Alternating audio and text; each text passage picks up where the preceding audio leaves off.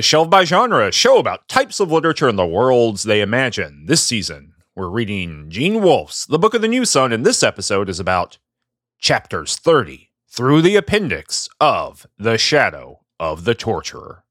For a list of content warnings, please check the episode description. I'm Cameron, and here ready to perform this play with me are Michael and Austin.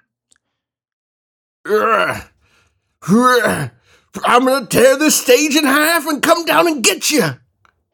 Rather than describe what I am doing, I will do it later at a point in the narrative when it's much, much more convenient. I'm big and scary. Call me Baldanders. My turnips! oh, oh golly, my turnips! What a my moment. parasol! My, par- my shoes! Oh, Dropping all my counterfeit coins! It's perfect. It's an it's an ideal moment to read in a book.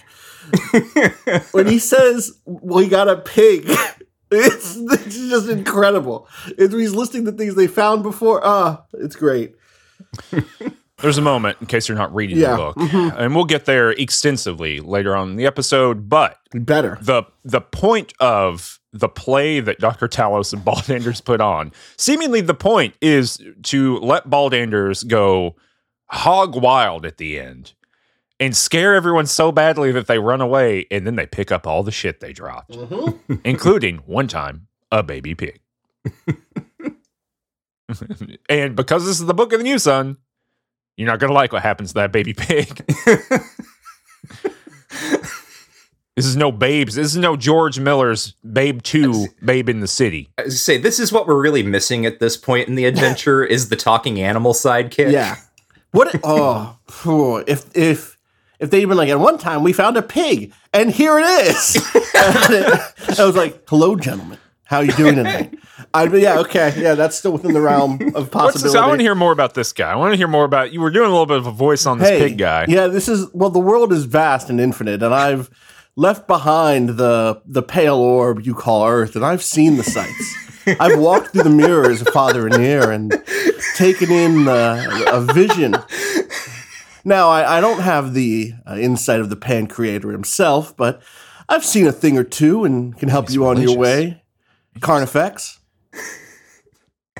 What- Just what- hear- hearing the little trotters click, click, click through Yeah. the corridors of time.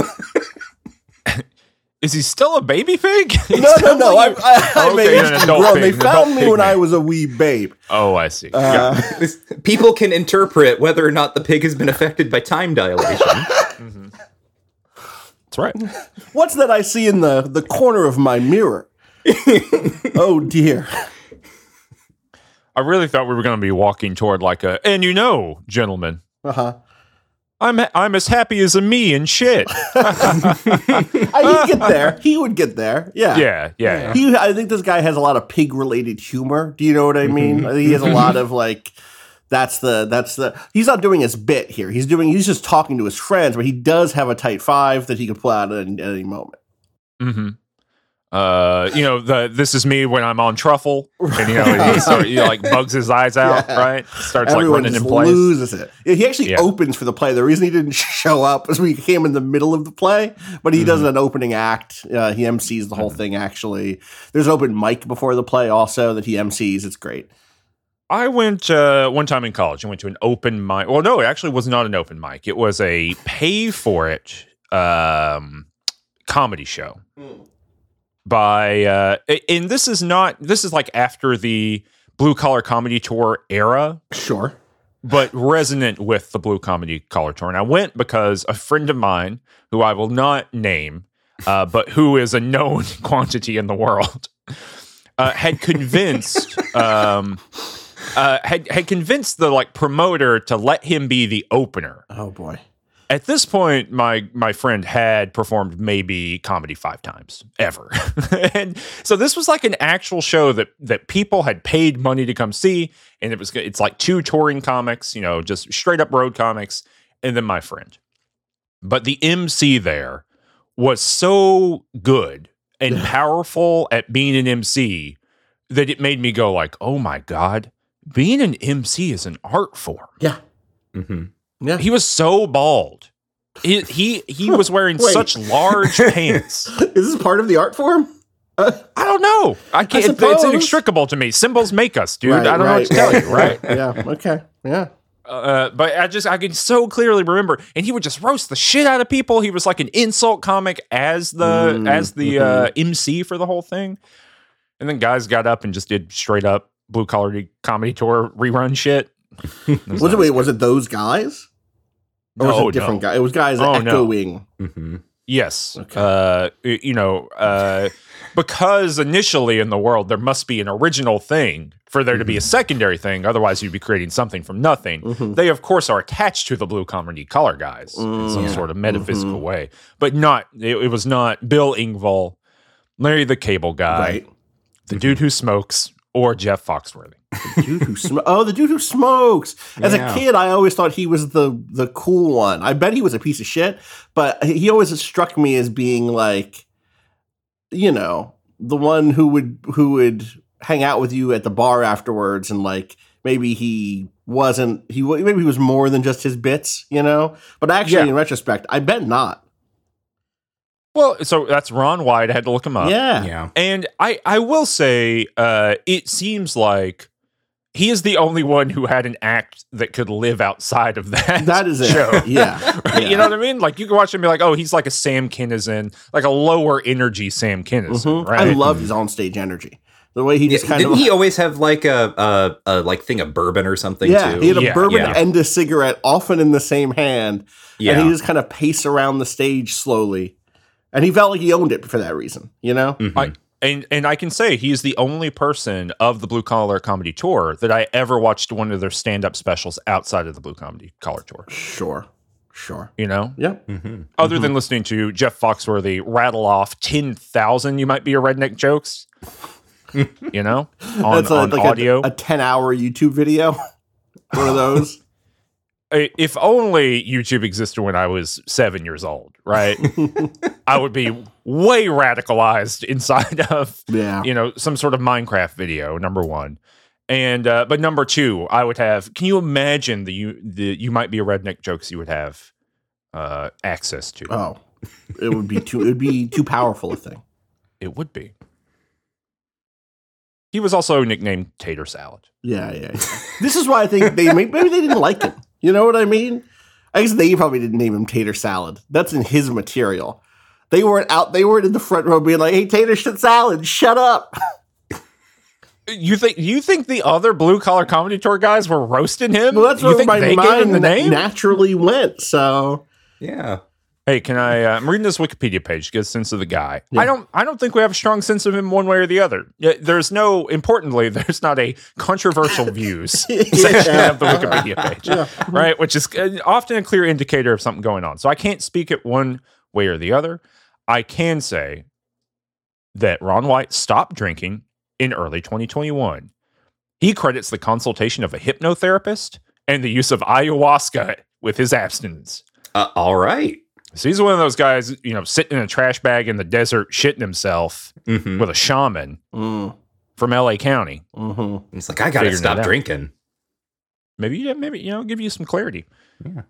He was like 65 when he's doing ayahuasca. That's that's that's an older age to like put your body through that. You Mhm. know, Yeah. it's a lot Yeah. going on. Uh, here's just a, a single sentence quote. Just, to, I just want to just one quote here, one sentence. I'm not going to read more than this. My audiences are sometimes conservative, but I openly smoke pot at my shows. So that's where he's at. Yeah. you know, At, at around 1997, he's locked in in Yeah. the political spectrum of 1997. Yeah, you didn't hear what happened to libertarians. Yeah. they're doing their own thing. They're they're free thinkers. I don't know. What are you saying?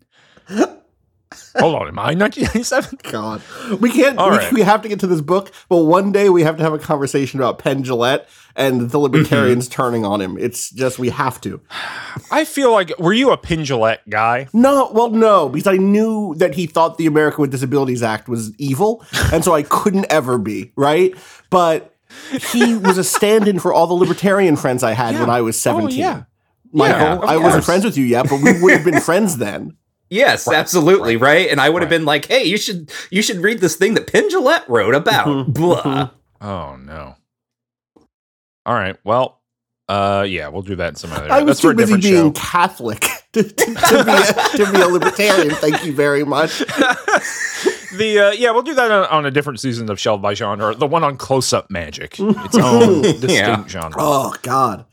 We're gonna watch uh, Ricky, Ricky James, Jay. 52 Assistants. Yep, We're gonna uh-huh. watch uh, a couple episodes of Penn and Teller bullshit. We'll watch uh, the second season of Criss Angel.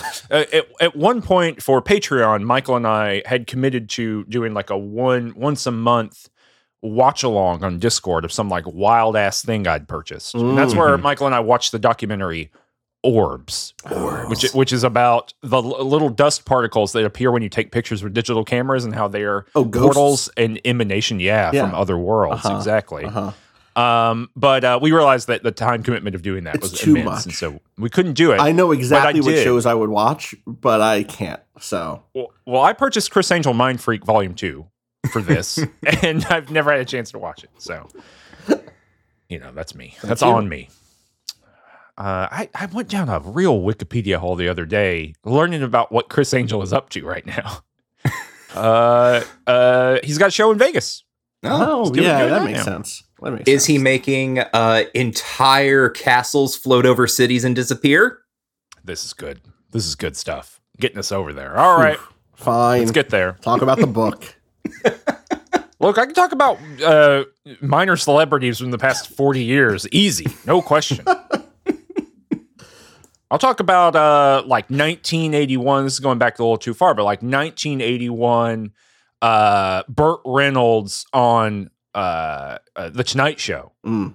with Johnny. hmm I don't How think either of those are minor celebrities. No, I don't think. I think you've, you've identified. I'm just saying we'll go big and get small. You know, I I'll do see. inverted pyramid on this thing, right? Like we'll we'll get we'll start big. Of hey, everybody knows Burt Reynolds, Right. Right. Mhm.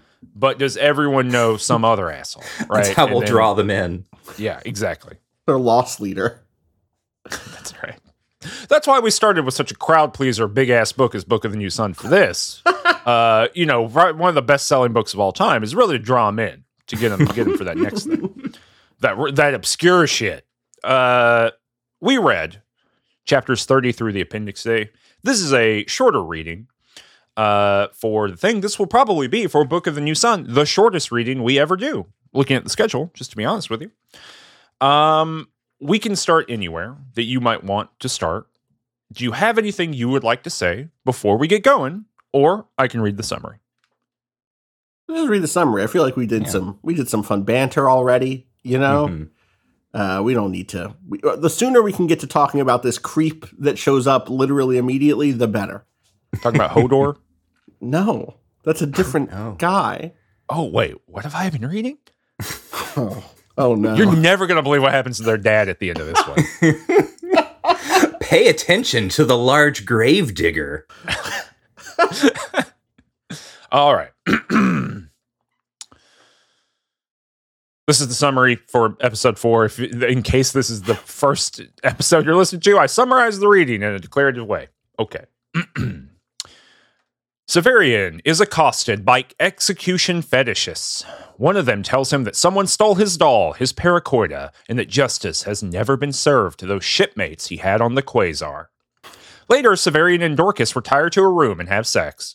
Severian says some truly wild shit about sex, and Dorcas observes that all men are torturers and that the world would be different if women ran it. Severian dreams of the woman in the water and then wakes to prepare for Agilus's execution. He muses on morality, life, and death, and what a person is after their death. Severian stands on the scaffold for a long time before Agilus is produced and notes that the crowd could go bad if he doesn't. He does everything correctly, parting Agilus's head from his body, making the shadow of the torturer fall where it should. Aegeus screams from somewhere else. Severian tells us that the aftermath of the execution is the hardest part, given that the executioner is responsible for the head and the body must be protected from eaters of the dead. Severian and Dorcas stay at the military barracks until nightfall, and then they make for the wall to leave Nessus. Dorcas reveals something about the execution that Severian fails to tell us. he was ill after the execution, and he claims it was only nerves. This forces Severian to think back on another gap in the text the moment where the Avern leaf hit him and yet failed to kill him. He asserts that Agia must have been lying when she said that the Avern kills inevitably. Dorcas asks for the copy of the letter from the inn from before the duel, and Severian reaches into his fanny pack to reveal the claw of the conciliator, which he assumes was stolen by Agia and put into his bag. Both he and Dorcas are wowed. Then they both look up into the sky and see a city floating there with red light emanating from its windows, and it vanishes, leaving only a cascade of sparks. It is so miraculous that Severian says it makes him fall fully in love with Dorcas. I think for maybe the fourth time. they walk together, and Severian tells Dorcas a theory that all signs have three meanings the literal meaning, a symbolic meaning, and a transubstantial meaning that reflects a higher reality. They try to think about the city and the sky through the system, and they fail to. Then they stumble on Dr. Talos, Baldanders, and a very sexy lady named Jolenta putting on a play. Severian summarizes the play, and I will not attempt to do that here because we'll get to read it later in the books. In the course of the play, Baldanders plays a monster who Severian has to defeat and hold back, but eventually Baldanders plays the part so well that he takes up some flaming torches and starts going hog wild in the crowd. The crowd flees. The theater troupe walks through the place where the crowd once was, and they get all the goodies that the crowd dropped while fleeing. Jolenta, whose breasts are so large that Severian is worried about her spine, wants to go to an inn for the night. Dr. Talos declines, and they sleep in the set. Dr. Talos never sleeps. Severian then reflects on his former master Malrubius, who became bedridden and then died when Severian was a boy. He justifies the, this digression to clarify that what he is writing is not to entertain or to instruct, but instead it is a history. He also tells us that this art of literary style is closer to his former profession than he would have assumed. He tells us about an old Master Werenfrid who was able to make the condemned on the block appear to die and be saved at the same time for two different parties. He explains this as there being two different desires from readers. Some want ease, and others want richness in the writing. Severian claims to serve each. He tells us of a waking dream he had where Triskele and Master Malrubius came to him, and his former master quizzed him on politics and religion. Severian wakes up and makes a lot of comments about Jolenta's body. She is voluptuous, and he's very attracted to the image of her, although he intimates that her body seems like a burden to her. She is the waitress from several days ago, but transformed. He doesn't really pick up on that. Baldanders wakes up and says he doesn't dream. Severian also reveals that he thinks Baldanders is Dr. Talos' slave. Dr. Talos divides the cash from the previous night's show while denying himself a share. The guy who lost his doll shows up. He says some totally weird shit about ships and dead moons and armies of the sun, and Dr. Talos asserts that he must have been in the crowd last night and really enjoyed the show. His name is Hethor. Severian just thinks he's horny for executions and torturers. They pack up the playset and head for the main road. Severian plans to return to Nessus to return the claw of the Pelerines to the Pelerines, but learns that they have left the city through the huge gate in the wall that everyone's heading for. It's a big wall, Severian doesn't think that most birds can fly over that wall. It is made from the same black metal as the buildings of the citadel. The interior of the wall is very thick and it is staffed by people Severian can see through windows built into the side of the gate humans, Cacogens, and people who look like beasts. A fellow traveler named Jonas starts talking with the crew that we have followed so far. He has a metal hand of some sort and he tells them about the past of Earth. His story is about a woman from the stars who threatens the lords of earth with some magic beans, telling them that they must obey her or she'll throw them into the ocean and destroy the planet. Then those people tore her apart. There's panic in the gate, and Severian kills a guy. Then he tells us to wait for the next book. There's also an appendix, and that's The Shadow of the Torturer. Oh, the appendix is the shadow of the torturer. That's right. Comes at the end. It's the last thing you see. Yeah, sure, Must be the shadow of the sure, torturer. Sure. this makes sense. That's the Wow. summary. That's Yeah. all of it. Yeah. He cut that guy's head off. Re- really did in a way that's that's unremarked upon. Yeah. Although he does tell us that a body shoots a lot of blood out of it after you cut its head off. He does Yep. say that.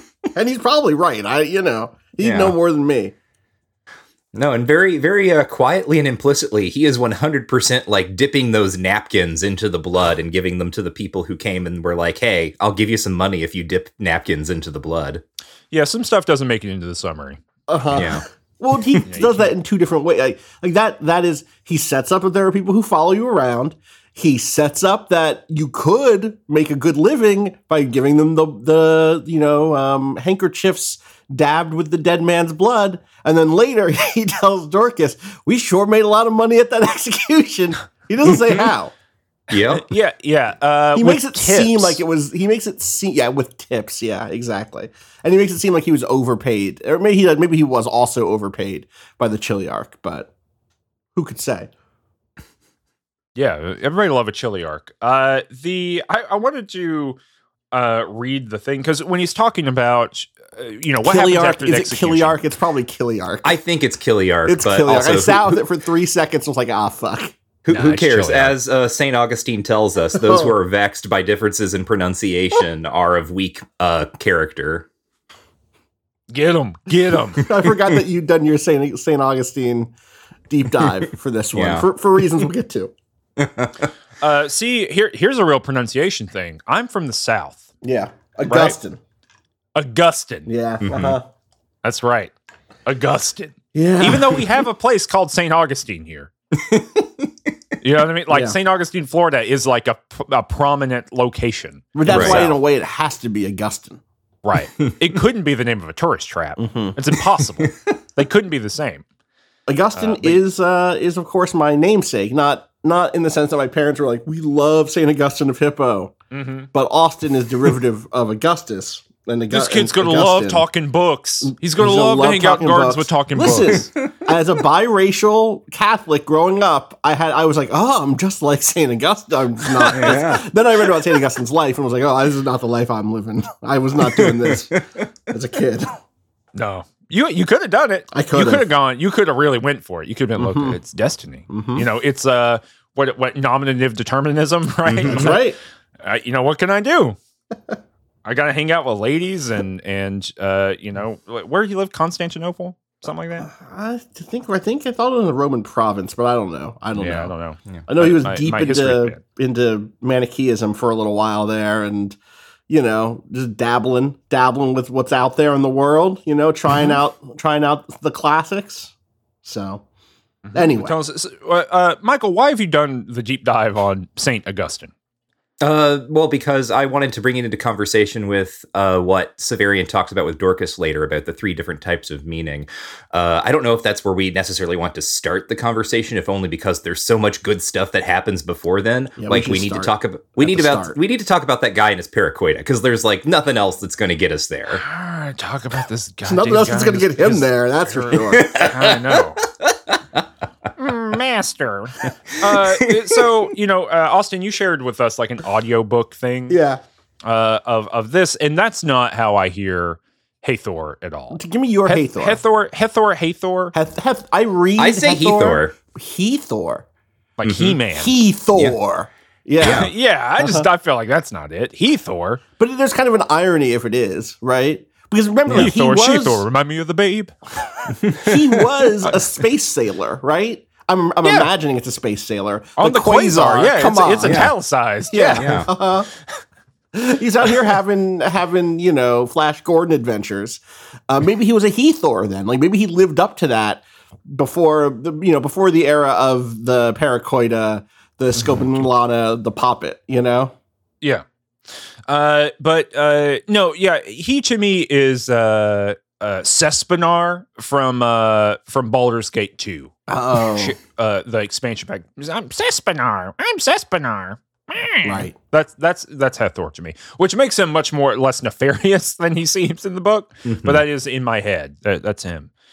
Um, but uh, yeah, you want to talk about him? He went to the stars with his real doll, and someone took it. Someone took it. And I mean, he that's, wants- what we know. that's That what is we the know. deal, right? And he is obsessed now with a sort of violent justice because of this. we all I- come to I mean- justice in our own way, you know? yeah, the writing of the thing is astonishing. You know, uh, because uh, like stylistically, uh, this is what he says, right? Uh, Master, when I was on the Quasar, I had a Paracoida, a doll, you see, a Genicon so beautiful that with her great pupils, as dark as wells, her irises purple like asters or pansies blooming in summer, Master. Whole beds of them, I thought, had been gathered to make those eyes, that flesh that always felt sun warmed.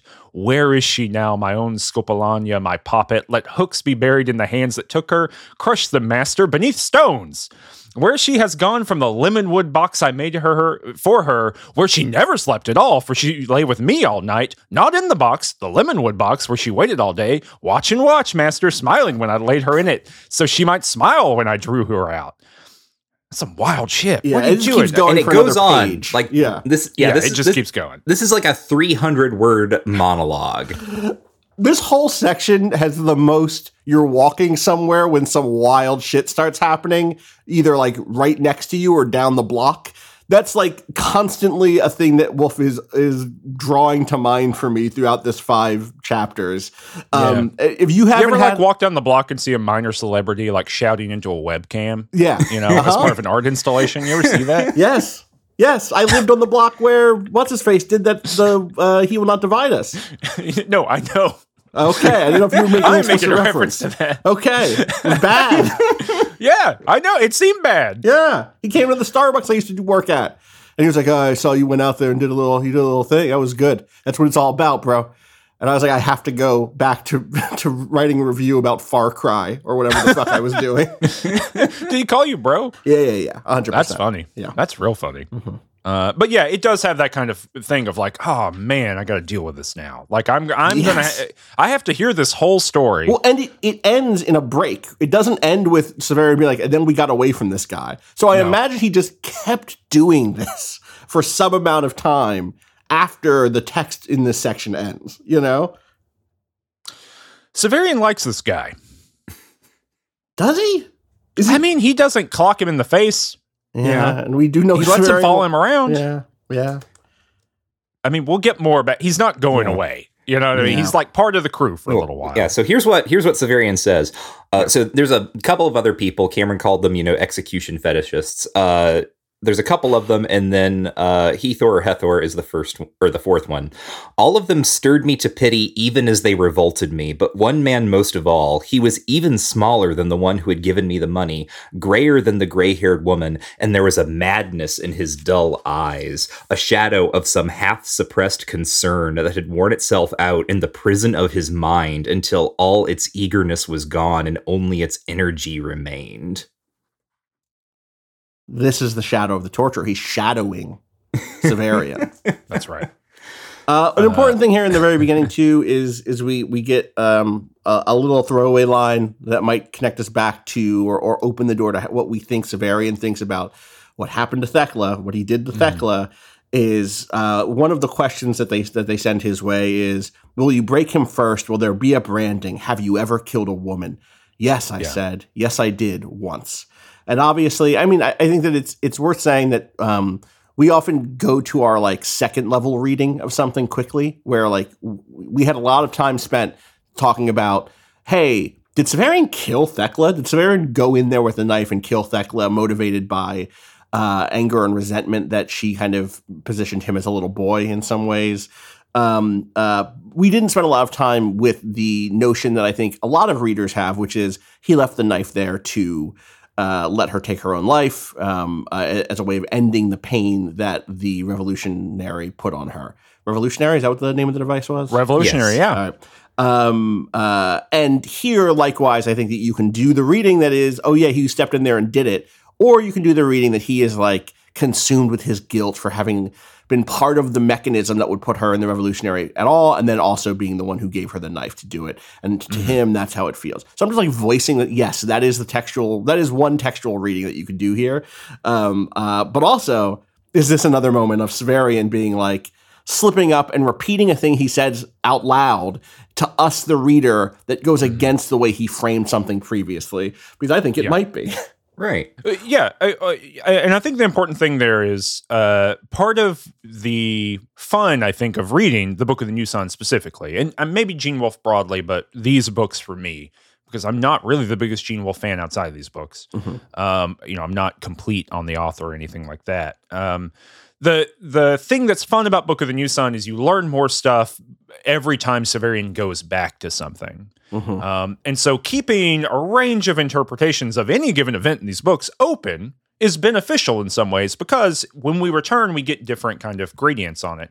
And and just to be frank, right? Like if Wolfe wasn't interested in us at least kind of picking at it a little bit and thinking about it more, it wouldn't come up anymore. You know, he he is. I'm not on the re- in the world of like every piece of the Book of the New Sun is it's the Lego Death Star.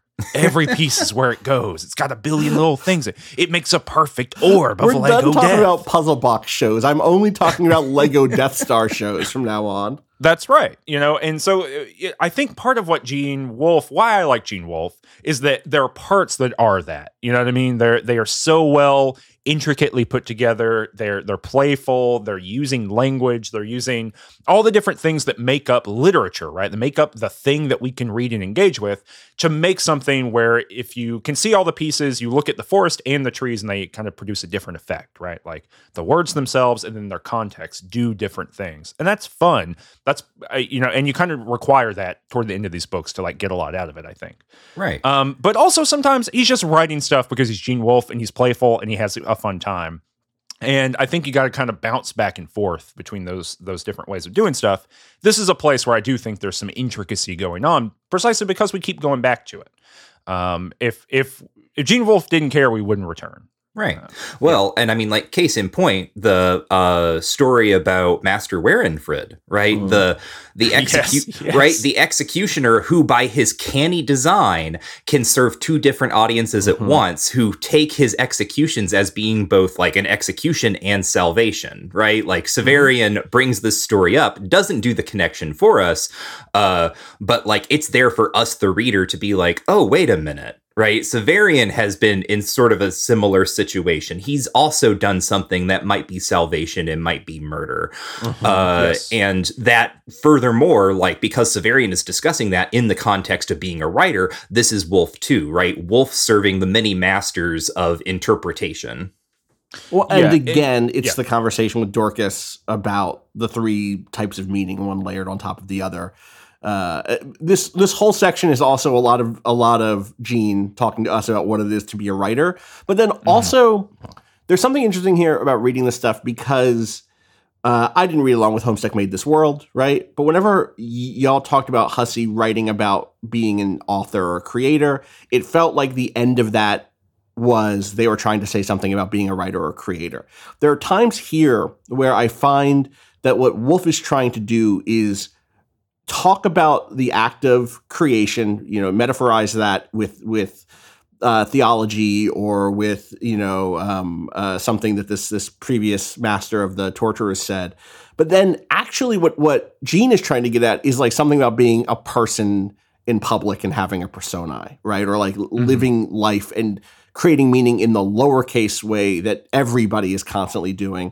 The the the it resolves to being a metaphor for writing only so it can then open back up to be a metaphor for life in the way that Severian sees the world, and now Dorcas, you know, says all men are torturers, right? The way that mm-hmm. that that Severian says the whole world is made of guilt in, in the Yeah. vision that he has, and I think that that is, I think, kind of an interesting thing that we can come back to again and again here too. Yeah. I, I just while we're talking about Master Warenford, because uh, we th- it's perfectly fine to just cover it all here. I do want to say I, I just want to read the little paragraph here.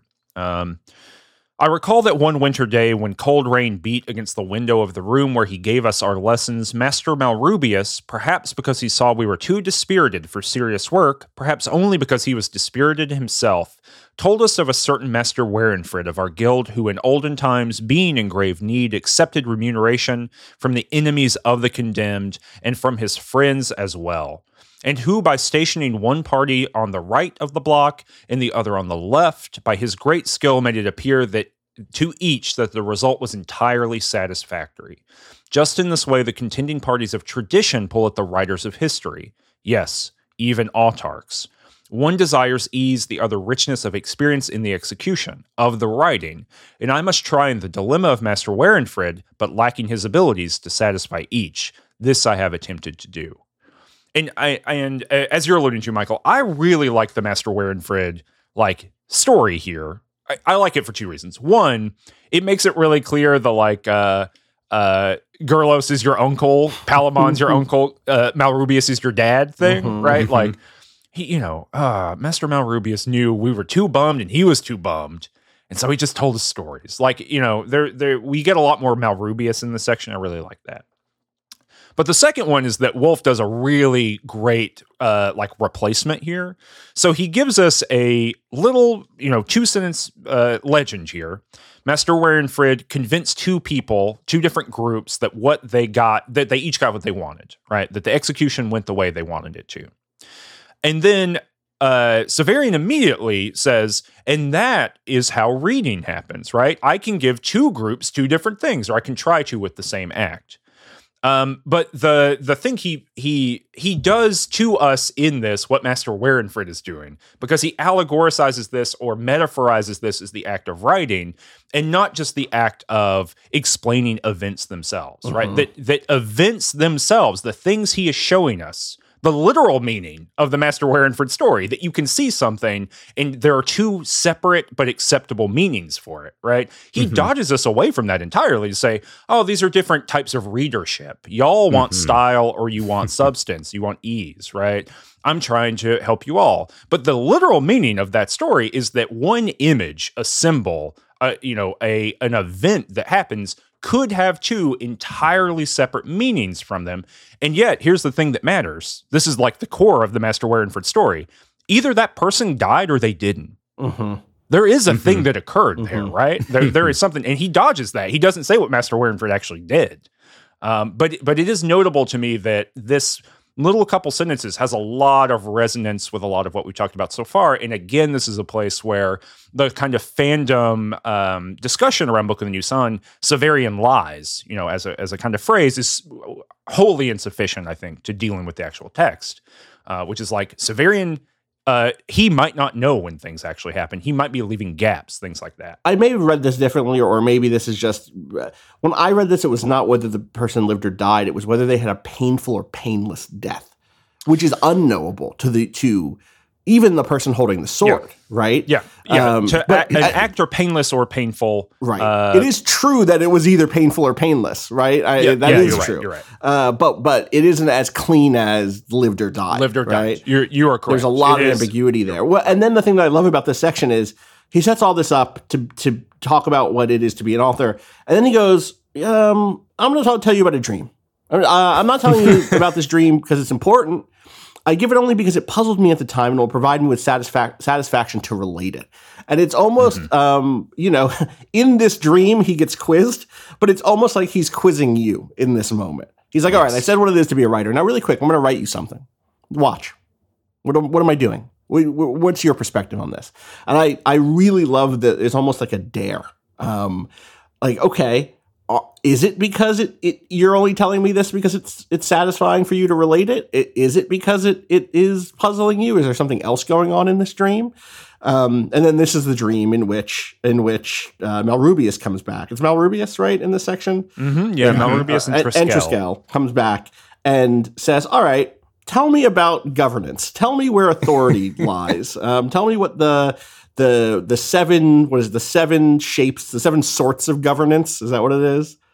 Yes. Something And that's like, like- that. Yes. It's it's attachment to the king or the monarch, then it's attachment to the bloodline of the monarch, then it's attachment to like the state, and then to the representatives of the state, and then eventually at the end of this line is the the it's it's allegiance to or attachment to the abstraction and idealized form of the Mhm. idea of the state that then is is you know kind of realized in the body of the governor of the actual legislators or the actual representatives or council or whatever An Um, abstraction conceived as including the body of electors, other Yes. bodies giving rise to them, and numerous other elements largely ideal.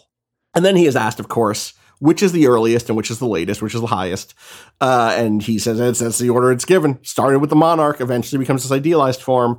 And then and then he goes, okay, well, well, um, uh, which is the kind that you have to the divine entity? And he's like, uh, who? I don't know. I'm real sleepy and and grumpy, and I don't really have. Uh, he says, I.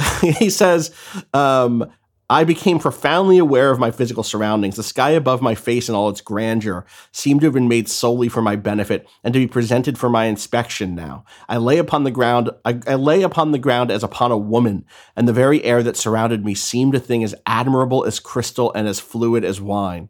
Answer me, Severian. The first, if I have any, to the person of the monarch? Yes, because there is no succession, right? God doesn't have a bloodline. The animal that rests beside you now would die for you. Of what kind is his attachment to you? The first? There was no one there. I sat up. Malrubius and Triskele had vanished, yet my side felt faintly warm. And it's like, all right, which way did the blade come down? Right. Mm-hmm. You tell me. Yeah. Great. It's good stuff. Mm-hmm. This is the uh may perhaps the third time that we have seen Malrubius Yeah, I believe post so. post death. Post There- there's- yeah. Yeah, there there is a uh uh after the day after the his raising ceremony, right? When he's Mhm. hung over and barfing in a bucket, he looks up and Malrubius is there. Um and we got this and then we hear uh, Which you is know, he the- barfed that time too. This motherfucker barfs every time he cuts someone's head off. I swear. he does, it's true. He doesn't like it. Mm-hmm. he's he he's a big boy in the book, but he's not a big boy in, in real life. But uh, in, yeah, in Triskele, uh, uh, the uh, this is maybe the second time post Triskele going away that we've seen Triskele. Right, he heard Yeah. Triskele's feet down Mhm. the the hallway at one point. Yeah, the first mention of Malrubius, I believe, is actually when Severian is drowning. He has the memory of the way that Right. Malrubius would like bang on the bulkhead to wake Right. the apprentices. Uh, Then the second time uh, is, as you said, after when he's hungover after his little festival, and he hears uh, Triskele in the hallway as well. And then this is yeah, time number three with both of them again. It's interesting. It's something. Yeah, Should Well- we go, can we go back to the first of these chapters? Because there's another Yep. thing I want to I want to talk about because I think there's a, another con- conceptual framework that gets deployed throughout this and is worth thinking about with a lot of this, which is he has this long um, uh, kind of thing. He has this long consideration. Uh, what is it to kill a person? What, what is a person? Yeah. Um, uh, he says, you know, unless the chiliarch decides to grant clemency uh, to to Agilus, who he has to go kill. Um, uh, I would take tomorrow. I would take Agilus's life. no one can say what that means. The body is a colony of cells. I used to think of our oubliette when Master Palaemon said that. Divided into two major parts, it perishes. But there is no reason to mourn the destruction of a colony of cells. Such a colony dies each time a loaf of bread goes in the oven. If a man is no more than such a colony, a man is nothing. But we know instinctively that a man is more. What happens then to the part that is more? And continues to think about this, right? And think about, mm-hmm. okay, does that part, uh, uh, you know, and, and gets kind of, you know, fantasy about it, right? Okay, well, does that part go to space? Does, does that part sink into the earth below us? I don't know. But Master Gurloes, who has performed a great many executions, used to say that only a fool worried about making some failure of ritual. Um, like it doesn't matter how you do it. Uh, at the end of the day, it doesn't matter if you if you if you get your own cloak bloody. It doesn't matter if you hurt the person. The thing that really matters is that you do the damn thing and that you don't lose your nerve and that you you you give the the execution that was ordered to you to give, um, and stop worrying about all the other stuff, the ritual and also the philosophy of it. Um, and I think that there is that that that question is also a two sides of the of the sword, uh, you know, viewing inwards thing. Um, and I think this idea of like what is a person is a person just a collection of cells also recurs throughout this section, uh, and I suspect we'll come back to again and again. What is a person feels kind of an important question in this book. Yeah. Oh yeah. Th- this is going to come back. Mhm. Um, and I especially like the the bit where he's like, you know, the body I, the body is a colony of cells. I used to think of it of our oubliette when Master Palaemon said that because again, it's Severian casting the physical reality of the citadel uh, and the the Tower of Torturers out into the world um, and Mhm. and mapping other things onto it in that way. Uh, I think that that's that's a, a very fun thing for him to just consistently do. yeah, having finished this first book, it, uh, it's very clear that even as the you know as the autarch, and he tells us somewhere explicitly uh, in the section we were talking about, Warenfrid over there, he's like, "I'm the autarch now." You know, Mhm, he says that mhm. very Right, explicitly. Like I'm an autarch, and I still have to serve my audience. Yes. Right, right. Yeah, that's how it comes up. Um, but the it's very clear throughout this, right, that he still thinks through the world in terms of metaphors from his youth. You know that that that's not like a thing that we are bringing to this book or whatever. Regularly throughout this, he is metaphorizing all kinds of shit through the torturers, right?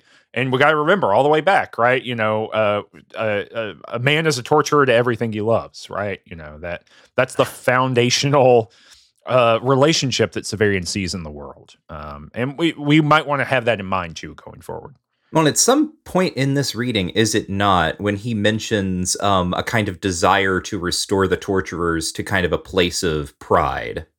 Or am I Yeah, that's in this. that's that in that Yeah. same section. I want to say where he's like, even now, and he doesn't say like even now that I've betrayed them. Obviously, he said that he's betrayed them before, but there is that sense of like, despite it all, you know, I uh, there was a time in the torturers and the and the guild and the tower were high, you know, highly highly praised or whatever. Um, I'm trying to find it, but I don't know exactly where it is. So Yeah, I, I'll find it. Yeah. What? Uh, where are we going to go next?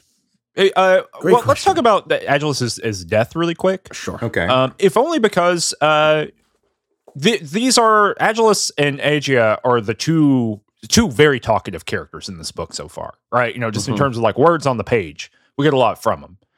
Nothing from either. yeah, I mean, obviously, Agia is not here. Although, again, Well- you know, th- this is my big question, right? And I still have it. Is uh, you know, science fantasy? Uh, what's going on here? Are they part of the same person? you know what I mean? Because uh, Severian says that when he kills Agilus, he can hear Agia scream from somewhere. This like unearthly howl. And that uh, maybe if even if she's not there, she still felt it as Mhm. it happened. She knew the exact moment that it occurred. And there's some like twin stuff going on there, right? You know, the way that twins get deployed in literature and that's whatever. But I, you know, I I kind of want it to be science fictiony in some way, right? Like I want them to be, you know, you know, I don't know, psychically connected or something. Well, like, it's fun to have that in mind and think about the previous conversations where when Agilus is like, whatever you're thinking, it's true. And in Agilus's mind, he's like, we have the we have the twin ESP. We have the uh, you know, we, we are connected over time and space like all twins are. Yeah, that's right. And Severian's like, whatever I think is true. Hmm. What am what am I thinking? Probably something gross. Notably, never really says what he might think about No. this. Yeah.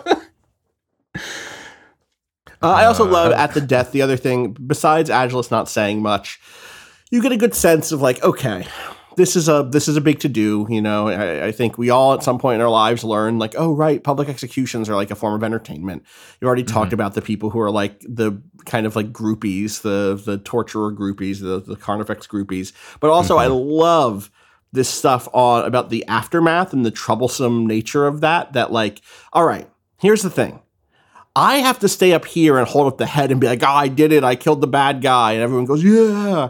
But then you got to get rid of the body. And, and no one wants to do that because, you know, you, you don't want to touch a dead body. If you're, a, if you're a, uh, an armiger, if you're a cavalryman, I don't want to touch the gross dead body that just got executed. Let someone else do that. I'm above all that. But you can't let like regular people do it because regular people are going to try to like parade it through the streets and that's not good for order. So what we did is we Or they'll try it- to eat it. right. You're right. I'm sorry. I skipped the. I skipped. Yes, you're right. We have. That's why you have to go bury it quickly. Because if you don't, the Yeah. corpse eaters will get it. Yeah.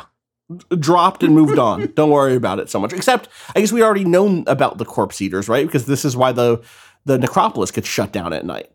Right. Uh, yeah, Right. we don't really know. We don't. We know that people are stealing corpses. I guess here and we can robbing go. graves. it's right. corpse eater time, baby.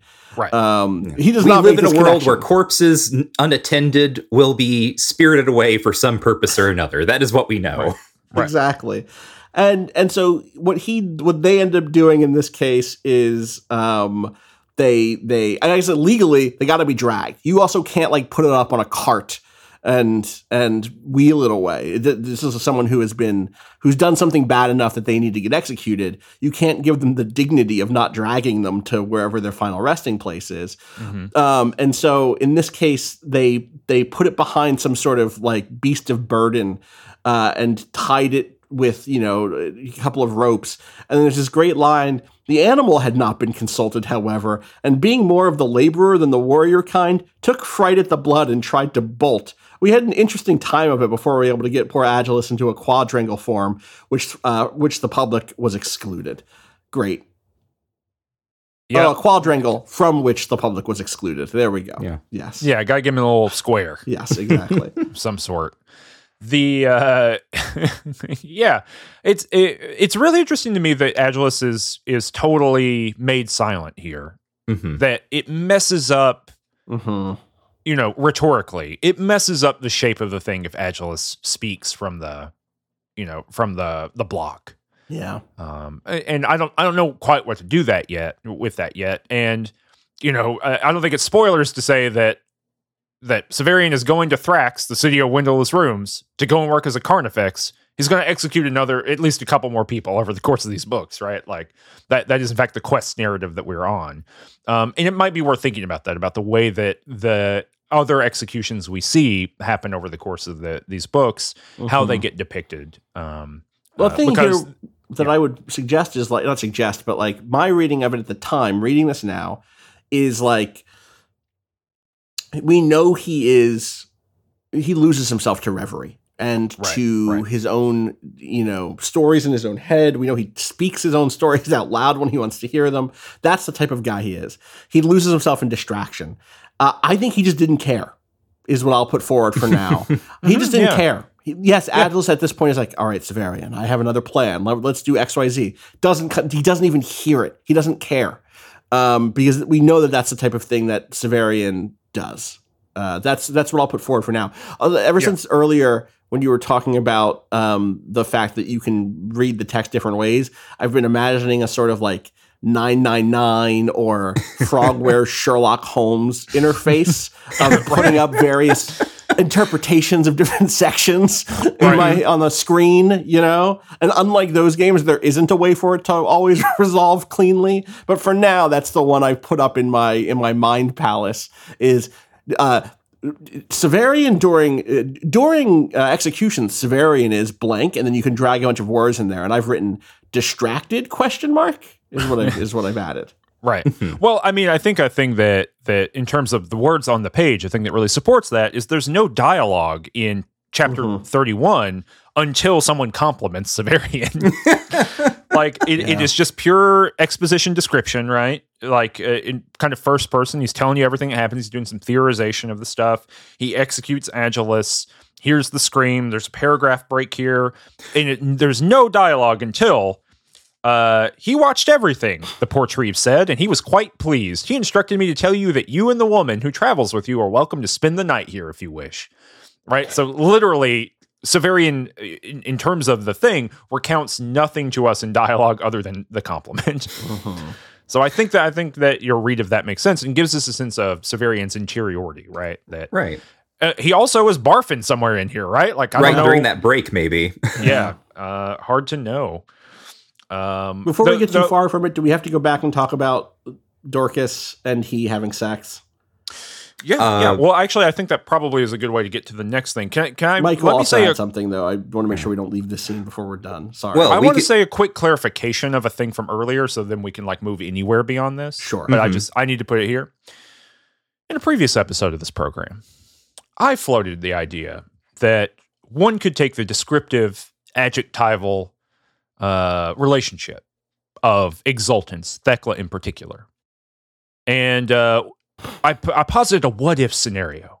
Mhm. What if Thecla is like a straight up alien? What if she's like a gray, yeah. you know? And I didn't really mean that as I believe that Thecla is a gray. Right. You I think that that Thecla's a Thecla gray. in I got it. I no, I don't believe. No, No, no, no, you- no, no, no. mhm, I don't mhm. believe it. I don't believe that. I think I'm a gray now.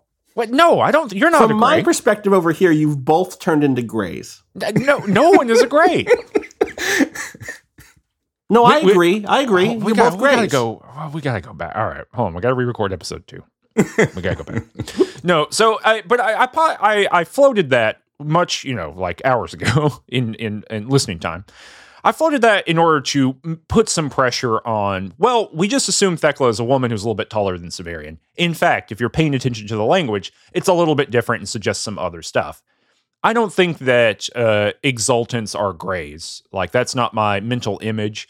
My mental image is I was talking with someone in the Discord about. My mental image is like they're kind of like the people from Prometheus. You know, the the space jockeys from the Alien franchise, right? They're Mhm. uh, bigger, taller, more substantial. They're like uh, they've been Photoshop uh, scale tooled by like twenty percent, right? Uh, and Some of them have been deep fried. right, right. Uh, they were saved weird. And uh, in uh, here, the reason I'm bringing that up here is that because I don't think we're going back to it again. Um, we get even more stuff here about exultant blood being its Mhm. own thing, right? Mhm. So, literally, in the beginning of chapter 30, uh, the people, Michael, that you were talking about before, of, of which Hethor is one of them, uh, one man was taller than I, surely the illegitimate son of some exultant, Mhm. right? And then he says a bunch of fat phobic shit about him. But Yeah, sure does. uh, but right, like exultant blood is visible in in people in this world. Right. Uh, they they know if you're a part of the family or not. So it's a thing worth keep, keeping in mind that these are bigger people. They're larger. They they might be part of some different species. I don't think they don't look like grays. Okay, they look like people. They're just bigger hmm and are white. They're like extremely white. But uh, sorry to interrupt with my my uh, previous correction. No, I think this is actually a, a, a kind of good hinge for what I did want to bring up, which was uh, before we get into Dorcas and everything, because I Mhm. think uh, that can be like the next move.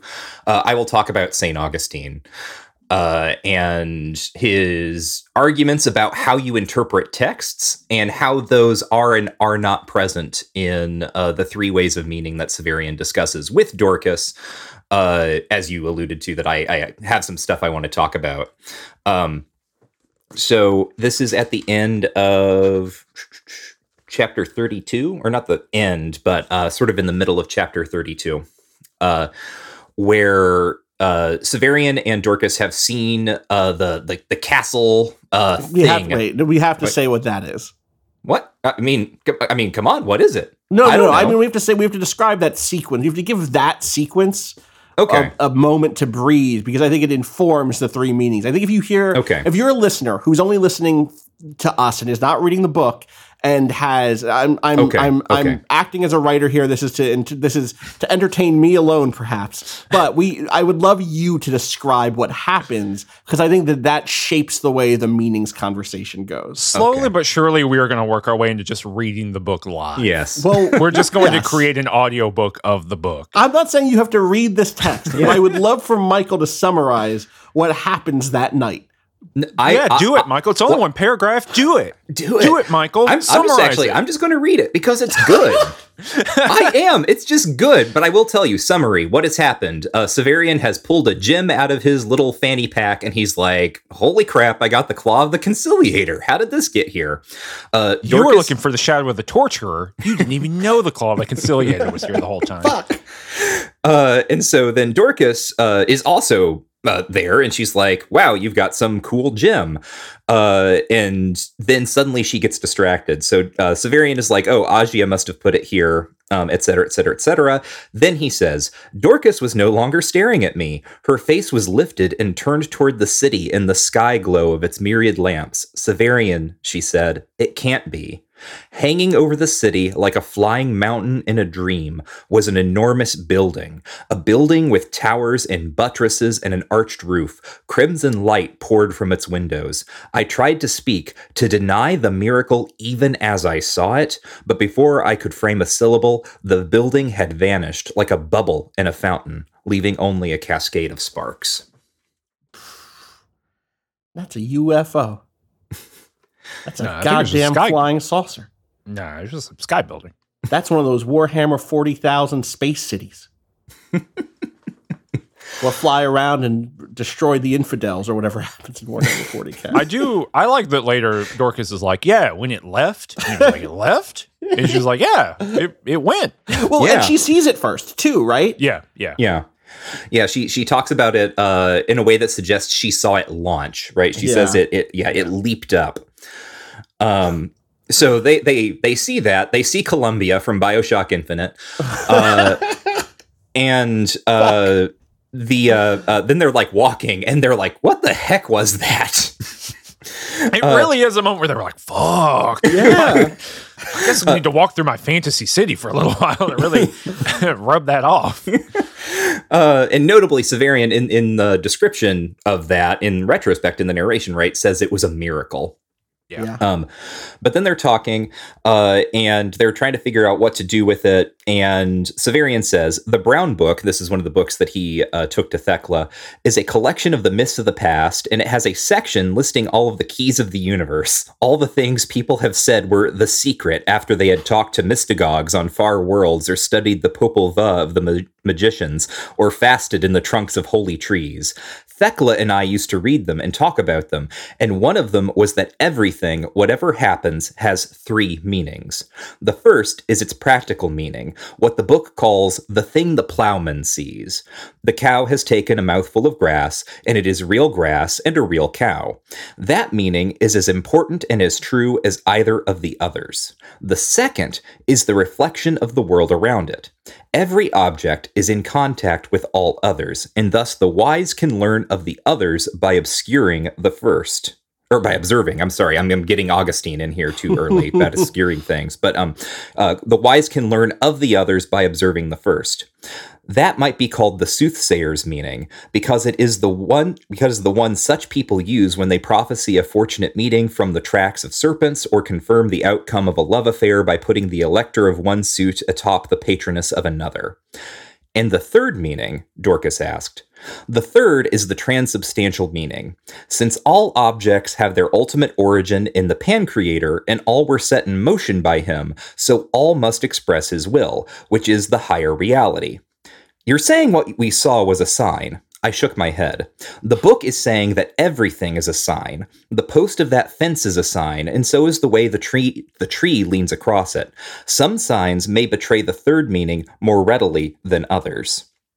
Uh, and then uh, Dorcas says, It seems to me that if what the Thec- Thecla's book says is true, then people have everything backward. We saw a great structure leap into the air and fall. To, basically, she ends up saying, um, we are in a weird position because it feels to me very easy to see the transubstantial meaning of what we saw, but we can't work it backward to like what the plowman sees, Mhm. right? We we can't take the the big elaborate thing and figure out what was the literal thing that we saw. So we can talk a little bit more about what the text actually says, but uh, one thing that I did the second I read this is I pulled out uh, my copy of Saint Augustine's uh, on Christian doctrine just to cross-reference some stuff that's going on here.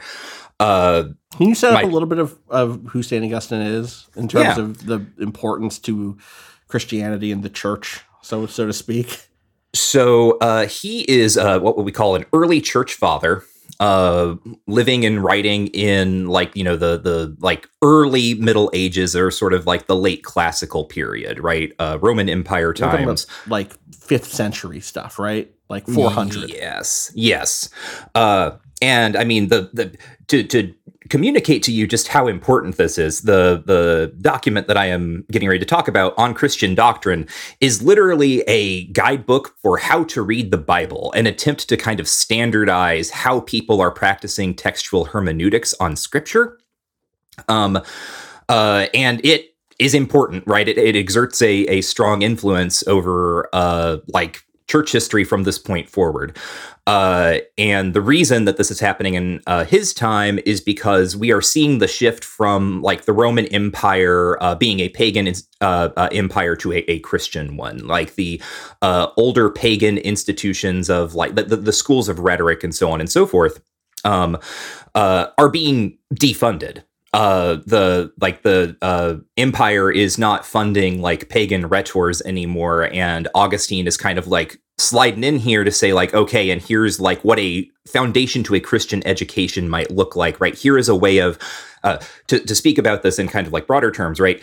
Augustine is trying to implement a kind of disciplining mechanism uh, for how people uh, interact with the text of the scripture and the types of meanings that are therefore produced, because he is overtly concerned with uh, divergent reading practices in the ways that uh, different people will read the same scripture in different ways uh, that result in sectarianism, uh, or as he will often describe it as, uh, uh, you know, superstition or uh, heresy. Used to be different when I was growing up. You know, we had pagan rhetors. Mm-hmm. The state funded them.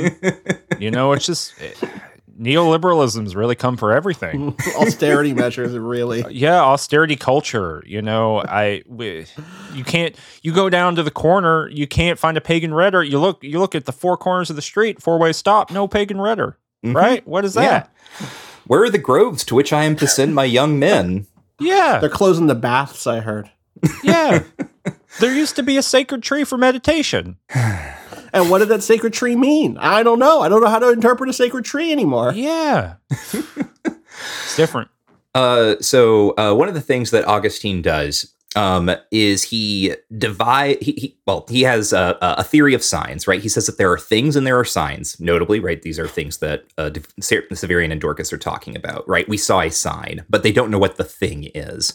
Uh, Augustine says that there is a thing. Uh, we make things into signs, or we can derive signs from things. So uh, there are things that are literal signs. Um, let's say, and this is roughly equivalent to something like what the plowman sees. Uh, a literal sign is like, you know, the word uh, ox or cow refers to a thing called an ox or a cow. Um, and he says that uh, th- uh, oh, the, one of the ways that he describes this, because this is kind of the theory of language that he's working with, is that in some way the words that we come up with are attempts at like we the, the the human cognitive faculty or whatever right when people make up language uh, when they make up words they try to make words based on some sort of similitude right the word has a similitude to the object in whatever way That's why we Um, call it money. yes Everybody wants it. Yeah. right uh and uh so the the uh comparison he makes is something it's you know actually very very handy right? He says uh uh, uh smoke is a, always a sign that there is fire right? Um language we want to be the smoke to the fire of the original thing.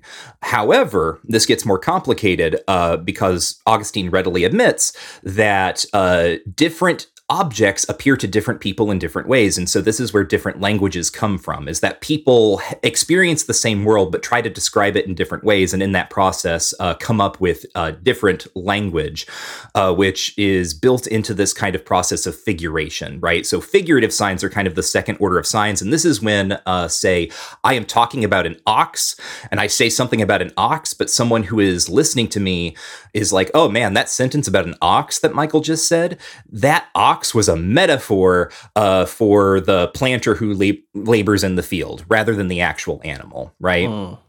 Um, so Now, is this related to uh, Hand Me the Ox? sure, Yeah, same. Okay. Yeah. mhm. Mhm. Well, like yes, right? Because because the ox in that sentence is is about the person who's going to plug it in and play some sweet tunes, right? Like Right. the stand-in. There's a there is a stand-in there where you when you say when you say don't ever hand you know uh, Cameron the the, the ox. Uh, I'm not He's saying play uh, throat Tibetan throat singing. well, like, I'm not saying you're going to destroy the cable. I'm saying, yeah, you're going to play some bad music, right? Yep. And it's Yep. about you. It's not about the cable. And all the cable will leap away from his hands. I'm gesturing at something else here about you, right? Right. right. Uh, and actually, one thing that I want to say just to make this clear, because I think you, if you're listening, you might think this is where it's heading. The three ways of meaning that Severian outlines here are not a recapitulation of what Augustine says. They're in fact very different, but I think those differences uh, are worth talking about uh, because of what they maybe bring into relief. So uh, the problem with figurative language, uh, as Augustine says, right, is that it is ultimately shaped by convention. That in uh, Greece, the uh, letter uh, chi, right, or chi, uh, which is their version of an X, Chiliarch Uh, or Kiliarch, depending on how you read it. Right. exactly. Right. This is what he means is that there are even differences in pronunciation. And this is why he says that uh, people who get head up about pronunciation have weak character because Mm. basically he's saying if you all you have to do is apply like a slightly like the the slightest modicum of effort to understand that another person is living in the same world as you and attempting to talk about the same thing. Uh, anyway, the chi in Greece uh, takes on various types of symbolic meanings uh, that may not be the same meanings that uh, it takes on in Rome, right? The same Right. figure uh, can mean two different ways in two different places. Uh, so uh, one of the things that this means is that in order to read scripture, says Augustine, uh, you can't just like look at scripture and try to interpret it off like whatever is coming into your head, uh, because he acknowledges uh, scripture was written at different times in different places in different languages, and it's often been translated. So you have to have knowledge of the process of translation. You have to have knowledge of the cultures in which these things were written, uh, and you have to be able to contextualize what you're reading so you know when you're to take something in scripture literally or figuratively. Um, because when you start taking things that should be literal as figurative or things that should be figurative as literal, ah, that leads us into superstition, right? Or misapprehension or heresy or what have you. Damn. Get Yep. him, Mhm, Augustine. Uh, now the, the the you know the the other issue here is that like within the realm of figuration or the, rather the realm of figuration is subject to convention and it is within uh, the realm of convention that we have all human commerce right? All societies are built out of convention uh, in one way or another. Uh, and there is basically like good convention or bad convention right? That uh, uh, convention can be uh, basically what people do person to person in order to communicate and kind of like make language and build a society together.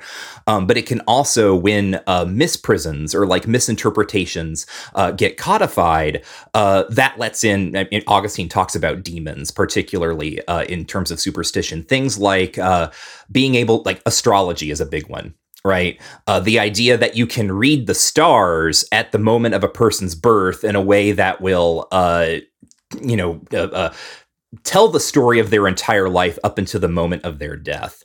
Uh, so this is actually what Severian says is number two, right? What the soothsayer sees, and notably, Severian's theorizations of meaning uh, make place for a thing that Augustine is trying to eject. Because ultimately, for Severian's uh, Mhm. kind of you know reading from the book here, uh, the third point that everything falls into the will of the Pancreator. Um, that everything is potentially a sign uh, is it, it, it's it's an odd thing, right? Uh, it doesn't quite fit with the uh, I mean, at least the Augustinian way of reading the world, which is that uh, there are like there are right and wrong ways, right? That there are misprisions uh, that are going to lead you astray. Now they might also, well, not might, they will, right? This is also Augustine's point: is that all things will ultimately serve serve the will of God. Um, but until we get there, Augustine wants to give us a kind of mechanism of division or winnowing, of figuring out what is uh, kind of an accurate or a fair reading or an interpretation of a text versus what is something that is like, you know, stumbling over itself. Uh, and I think it's really interesting that Severian's uh, kind of articulation here, right? The kind of uh, uh, religion or like the, the religious perspective that he and Thecla can uh, derive from this book is ultimately almost a kind of pantheism, right? Uh, now, I think it's still a very Christian inflected pantheism because of kind of the, the unitary God figure, the Pancreator. Uh, but uh, it's just it's it's interesting to me, right? That that superstitions uh, may in fact in some way serve the will of the Pancreator, or like uh, augury, right? Is not necessarily right, you can't demonic. dismiss that as as uh, something not to be trusted. It also produces meaning. Uh, Right. Because meaning here is, I mean, and like it- again, you know, uh, I, I think that that uh, as as we often, as you often say here, biography is not destiny. Uh, uh, Gene Wolfe is a convert to Catholicism and likely Hmm. would have encountered, if not this particular Augustine uh, uh, reading, this style of you know Mhm. the the process of becoming Catholic.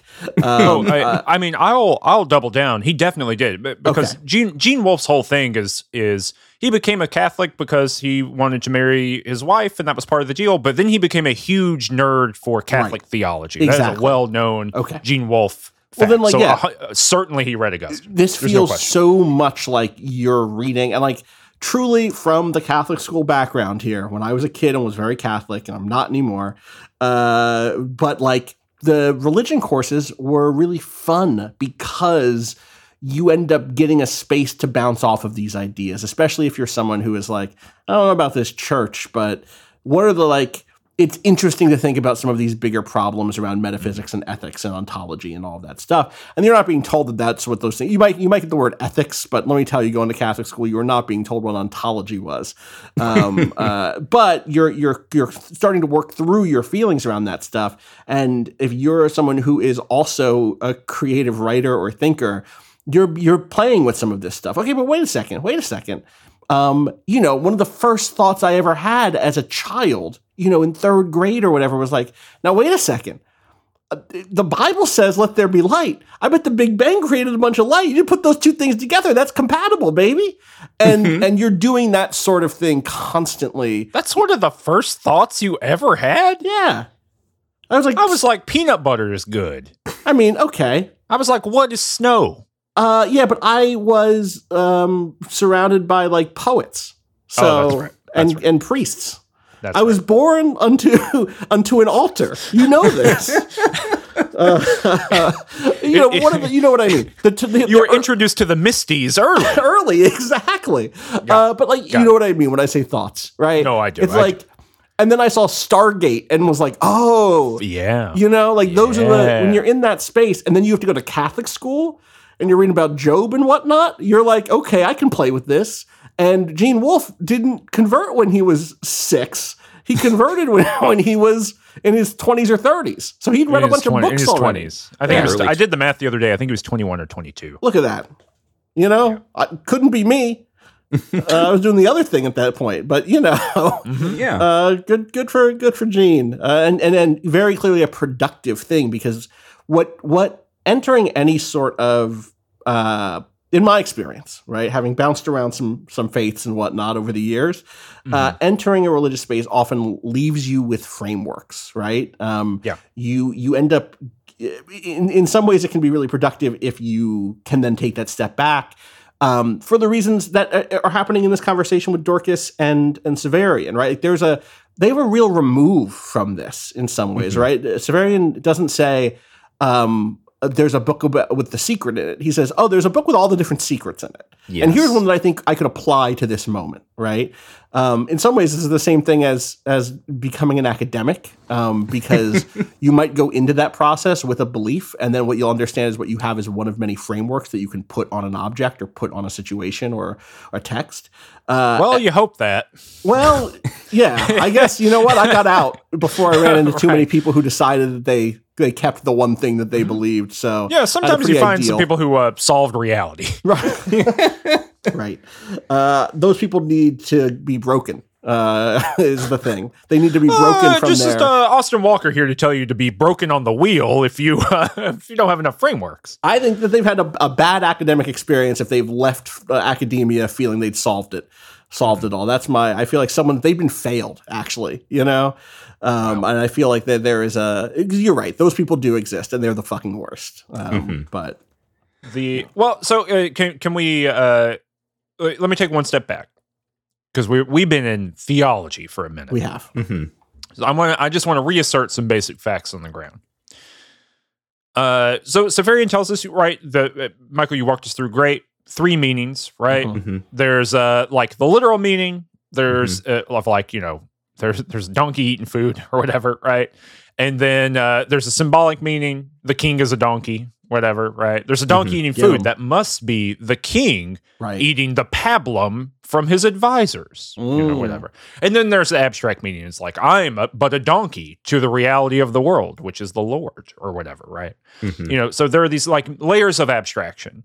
And I think there is a compelling reading of these books that I don't subscribe to, but there's a compelling reading that it's one that's very common in like the Gene Wolfe world, which is to say that that third meaning, that kind of metaphysical reading, the one that is transubstantial that goes everywhere, that that is kind of universal, right? That that leads into abstractions. That that one is the authorial meaning. That, that Mhm. this sometimes gets Mhm. read as ultimately there's what we, what we read on the page there's what it might mean resonantly across the work and then there's what gene wolfe meant by it you know and, and suggesting that there's a universal truth to the things that we are seeing on the page that can be puzzled out you know and we talked about this in last episode a bit I don't take that to be what this is saying. And certainly that is not the heuristic that we apply to these books. I don't think, you know, uh, Austin, as you just said, right? Like Yeah. better to have a bunch of tools and to think through it with a bunch of tools than to find the one big meaning.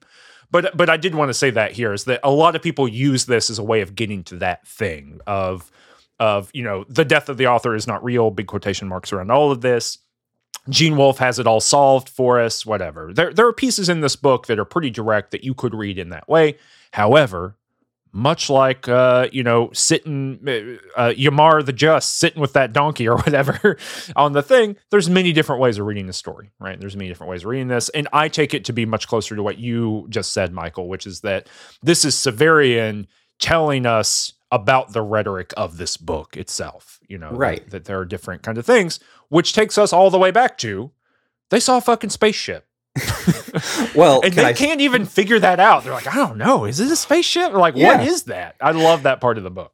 Yeah, I want to say one more thing if, from Augustine, if only because I think it's yep. a, a, helpful thing to keep in mind. He does. Is he like? And I looked up in the sky one time and I saw a fucking city flying around. well, I mean, people did, right? That's the thing yes. is that Wolfe yeah. is in fact drawing off of uh, like actual ancient and like medieval witnessing of uh, castles in the sky, uh, yeah. armies in the sky, things like right? that. Very common. Uh, but uh, uh, there's a a kind of like you know process for reading that Augustine puts forth uh, that I think is I'm um, just you know useful, uh, particularly when we think about like things like our exultants grays or whatever. Uh, so Augustine says they're not they're not they're, grays. They're not right, right. They're not. But uh, uh, Augustine says when you are reading and you encounter something obscure. Obscurity or ambiguity arises from, uh, you know, the fact of human convention, right? And that convention changes due to time and history. Uh, so when you encounter obscurity, what do you do, right, in a text? Well, Augustine says the first thing you should do is interpret literally like as literally as possible. And once you have uh, interpreted something or read something literally, once that is accomplished, then you need to look for figuration and you need to uh-huh. make a uh-huh. judgment about whether or not figuration is something that applies. Is this intended to be literal or is it intended to be figurative? So, an example he gives um, is that, uh, you know, an ignorance of things uh, makes f- uh, figurative expressions obscure when we are ignorant of the natures of animals. So, basically, are you reading something that doesn't seem to make literal sense. That's a good clue that uh, you are reading something that should be taken figurative. The example he gives is that, uh, uh, thus, the well-known uh, uh, well-known fact that a serpent exposes its whole body in order to protect its head from those attacking it illustrates the sense of the Lord's admonition that we be wise like serpents.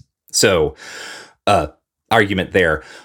It doesn't seem to make sense uh, for us to be told in, in Matthew, for us to be told to be wise like serpents. What does that mean? Oh, well, if you know that conventionally serpents like will roll over and like hide their head and protect it with their body, then we can make this into a metaphor uh, for uh, basically the you know the the persecution that Christians face. Like mm. even as we are being injured in our persecution, uh, we do not waver in our faith. Right, we protect our head where uh, you know our faith lives, where where belief lives lives through us, right?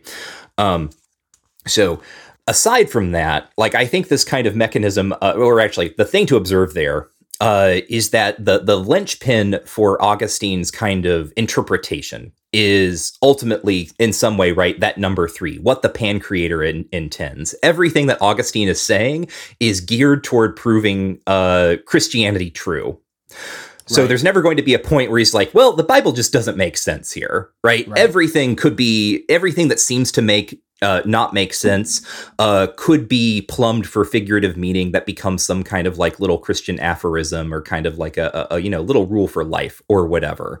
Um, and that and, ends up being almost teleological way of reading, right? That like okay, everything in this has to end at upholding the church and and the broader faith. And so it will pull me to whatever that interpretation is fundamentally.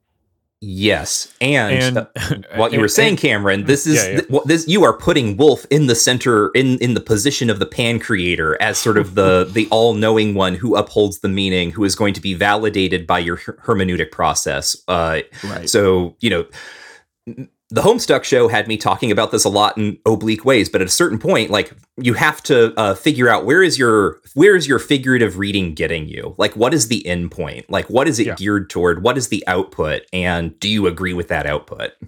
Yeah, yeah, you have to exercise judgment, right? right. Uh, Um, and and that is also another word that the word ethics goes by, right? Right, that right. those two things are tied in with one another. So absolutely. Yeah. Uh, I just want to say one more one more important church thing, uh, Mm-hmm. which is the other the other place my mind went to reading these three things, uh, uh, these three meanings that Severian lays out from the from the Brown Book. Um, uh, you know, at the end of it, uh, when when he's going to the third one, when Dorcas says, "You're saying what we saw was a sign," he goes, uh, "The book is saying everything is a sign." Um, uh, That fence post is a sign. that That, fence pig post is a is sign. sign. That Yeah, dog is a literally. sign. I, I, I want to ground this in like a real that that is that is a thing that you know Saint Paul basically argued right Mhm. um, in Romans and elsewhere that like God is God reveals Himself to everyone constantly in the world. Um, this is a big part. This is a big part of the argument um, uh, for for uh, like natural revelation that says Mhm. that uh, even if, if you're someone in the Christian faith who believes that there is that there is no freedom from judgment, that it doesn't matter that you never met a Christian missionary, if you didn't accept Jesus into your heart, you're going to hell. It's grounded in this argument that God is in everything already. And, and Mhm. you've kind of failed to recognize the natural revelation around you, um, and and Severian being like, you know, you have to understand the person who wrote this said the revelation's everywhere around us. the, the everything is a sign. Everything can be interpreted in all three of these ways, including the one that is the Pancreator uh, showing us the ultimate or the, our ultimate origin in himself. Uh, I think is an important thing to for for him to recognize that that is happening there, um, because I think that ends up contributing to the fact that he's like, and I don't know what to really think about that, and I really don't know what to think about what I just saw, and for her, for Dorcas to be like, well, I definitely feel like I'm connected to the Pancreator after seeing the UFO, but I don't know what I, but I don't know what it was, and I think that that I think is another important thing that's in conversation here. Yeah. They they they like they literally cannot work out Uh huh. what was it. And we see it immediately. We're like, that's a spaceship. Mhm. There's a big old spaceship Yeah. flying around. Uh, or it's it good. was, or it was. Um, but I think it's important that she sees it leave and he doesn't, because for him it could Yeah. have been like a mystical city in the sky. You know what I mean? It, it's it's um, what's the one? What's the, what are the mystical city? Castlevania is one of them. Uh-huh. Uh-huh. Xanadu is Xanadu one of them. I don't know if um, Xanadu flies. Does Xanadu not fly? Brigadoon does Brigadoon fly? I don't know if Brigadoon flies. There's got to be is is there not a thousand and one? There's got to be a thousand and one night about Castle in the Sky, right? Has to be. Mhm. Has to I, be. I I feel pretty confident on that one. yeah. Let, let me find out. Castle in the Sky. in the sky. Castles in the sky. Uh, maybe not. I don't know. Oh, have you seen this? The Hawkman's floating metropolis in Flash Gordon Well, in the Sky check. City? No? I think it's just this. I've decided. I've decided that it's this 1936 Flash Gordon image. This is what it was. there it is. That's Oh what they hell saw. yeah! Oh, I mean, yeah, kind of, Like right? kind yeah. of yeah. Yeah, that is kind of what they saw. Yeah. Yeah, good. I I actually think it's a StarCraft two uh, battle cruiser. Okay, sure, sure, sure. yeah. I do think it kind of sounds like a 40k um yeah, uh what are those Yeah. called? They have cool names. I don't know. It's kind of like the Jupiter ascending giant, uh, uh, like Catholic Yeah. Church flying through the sky. Yeah. Yeah. We don't It's have time for Jupiter Ascending, and it doesn't fit the overall paradigm of movies we're watching. But one day we should watch Jupiter Ascending. We should talk about it. It's great. I've Yeah. taught it before. I, I like it. Yeah, I'm on board. Uh, people get too hung up. Uh, people get too hung up being embarrassed about it. That Yep. was the thing I found when I um, when I taught it. Is people kept saying, "But his gun barks," and I was like, "Well, what about all the other stuff that happened?" And they were like, "But the gun, it barks." Mhm. That's not to make fun of them. It's you know sometimes it's embarrassing to watch the thing, but it was interesting that they like that. It there, there's something about that movie where to give yourself over to it does feel embarrassing. That's Mhm. interesting to Mhm. me. Um, wow, we really went off on a long tangent. we talked about them having sex and how weird Severian is about it, but also in a Severian's way that's like, yeah, that's you're just telling me what you're thinking in a, in a moment of your life when you were being dumb. yeah. Let me see where uh, uh where does that happen? Hold on. Uh, it's it's a few pages into night, I believe. It's after the Heather break. Oh, that's right. It's right He- he-. If I say Heather, it's just going to sound like I'm talking about a, a person named Heather, which doesn't really hit the Mm-hmm. Well, same. you're talking about a person named He- Hethor. Hethor. Yeah, but you know what I mean. Yeah. Uh, the I love that like all the mechanics of inns that we have encountered. Like none of them have locks and doors. Some don't have what ceilings. Like Uh-huh. there's a lot of like in details. Uh, in They're far books. away constantly. There's that bit later in this where where Jolenta is like, I really have to get to an inn, and um, uh, Doctor Tal- Talos is like, No, no, no. By the time we get there, all the roosters will be up crowing, and you'll be mad about it. Let's just go to sleep here. We have the stars right here. This is it. There's not allowed to be inns out this close to the wall, and so just go to bed. Yeah, what a yeah, what a Doctor. Well, yes, let's talk about Doctor Talos in in just a minute.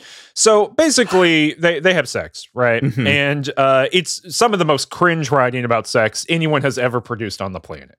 It Yeah, was is not that- my body that was impaled, but hers. Oh my you know, god! I was literally about to read miserable.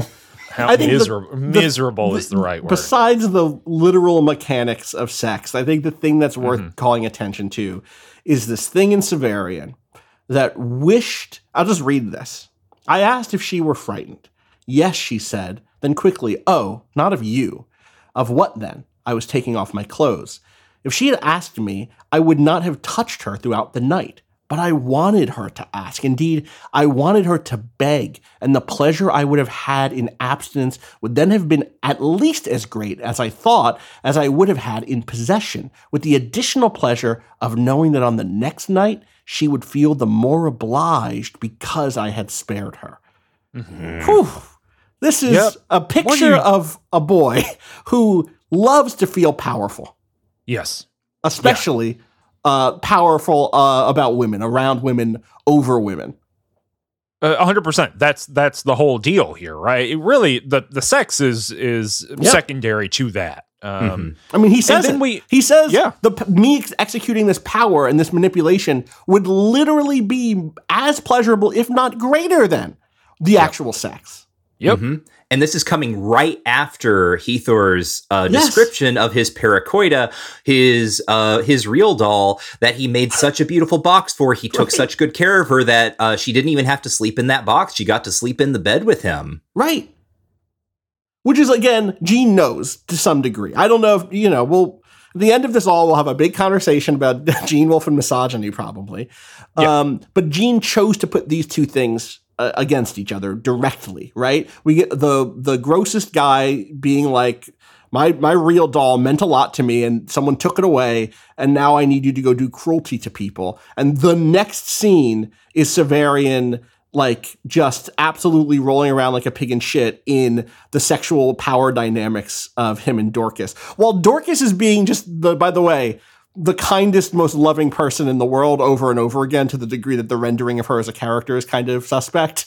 You know? Yeah, yeah, uh, yes, that's the exact thing I was going to say, right? Because right before this, she was slender, high breasted, and narrow hipped, strangely childlike to me, though fully a woman. Yeah. Right? Like, there is a, uh, the way she is drawn as a character is physically in that. And she gets to be, you know, uh, tragically over the course of, this is also not spoilers, but over the next little while, uh, certainly through Claw the Conciliator, uh, the innocent, uh, literally historyless, you know, um, uh, icon of goodness in the Mhm. world. Um, and she I mean, literally, literally cast as innocence in the play three chapters Yes. from now, right? yes, and Talos calls her. He doesn't even know her name. Yeah. He, just has calls never seen her before. He's never seen her. Uh, but she says this too. I, I alluded to this in the summary, but this is also important. So this is after they have sex. She says, I need you'll need your strength tomorrow. Then you don't care. If we could have our way, this is what she says. If we could have our way, no man would have to go roving or draw blood, but women did not make the world. All of you are torturers, one way or another. Gene Wolfe is like, fucking reach out and give me a high five. I, you know, I crushed that line. That's how he's feeling having written that.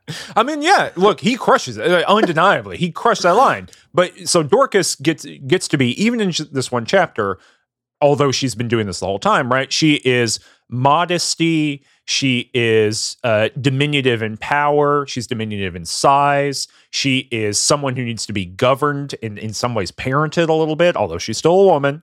Uh, and she gets to be the voice of women are good or are innately good and unwilling to draw blood and men are the ones who have to do that pairing up with some of the um, uh, campaigning speech, right, that we heard Mhm. about campaigning in the North, but also all of this has to be taken within the rhetorical framework that Severian told us all that stuff about Ymar the Just, right? That Yeah. women are more cruel, women are more violent.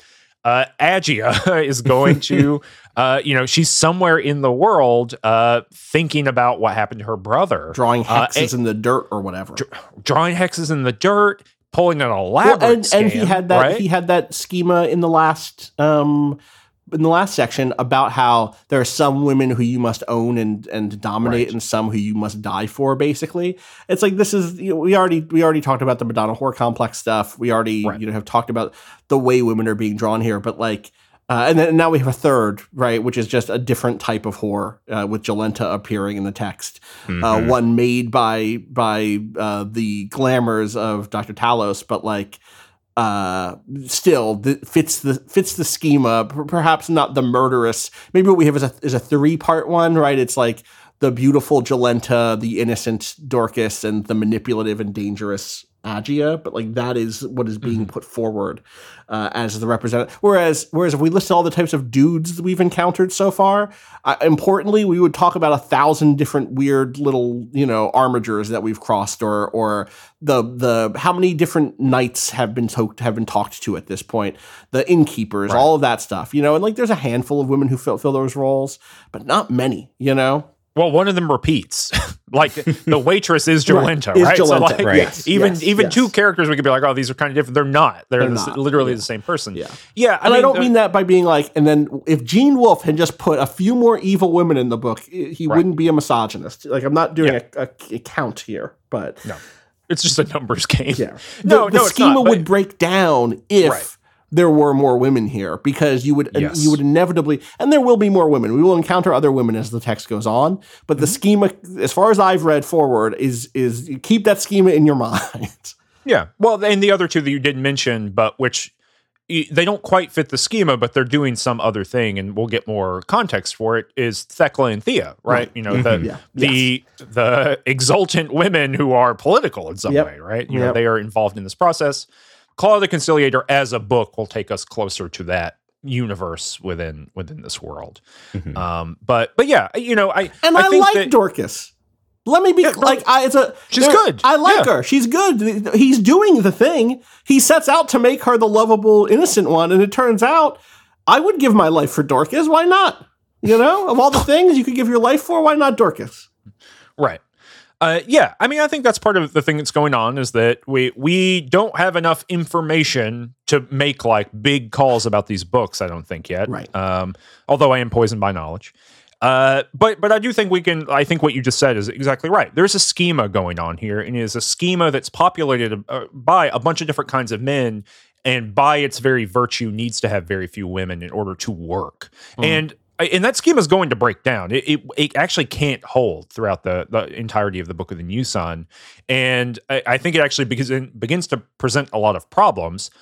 At the same time, Severian is not he's not really engaging with that schema very much, right? Like if we if we were thinking about this Madonna whore or is that kind of tripartite, different valences of women or whatever, Severian is not engaging with it that way. It's just like Mhm. here's a woman, she's in love with me. I'm going to see what happens with her, right? Here's a woman, Uh, she's the hottest person I've ever seen in my life. Again, for a different reason this time. Uh, Right. and it would be good to sleep with her. yeah, that's that's his whole vibe, right? And he will get more complicated later around this.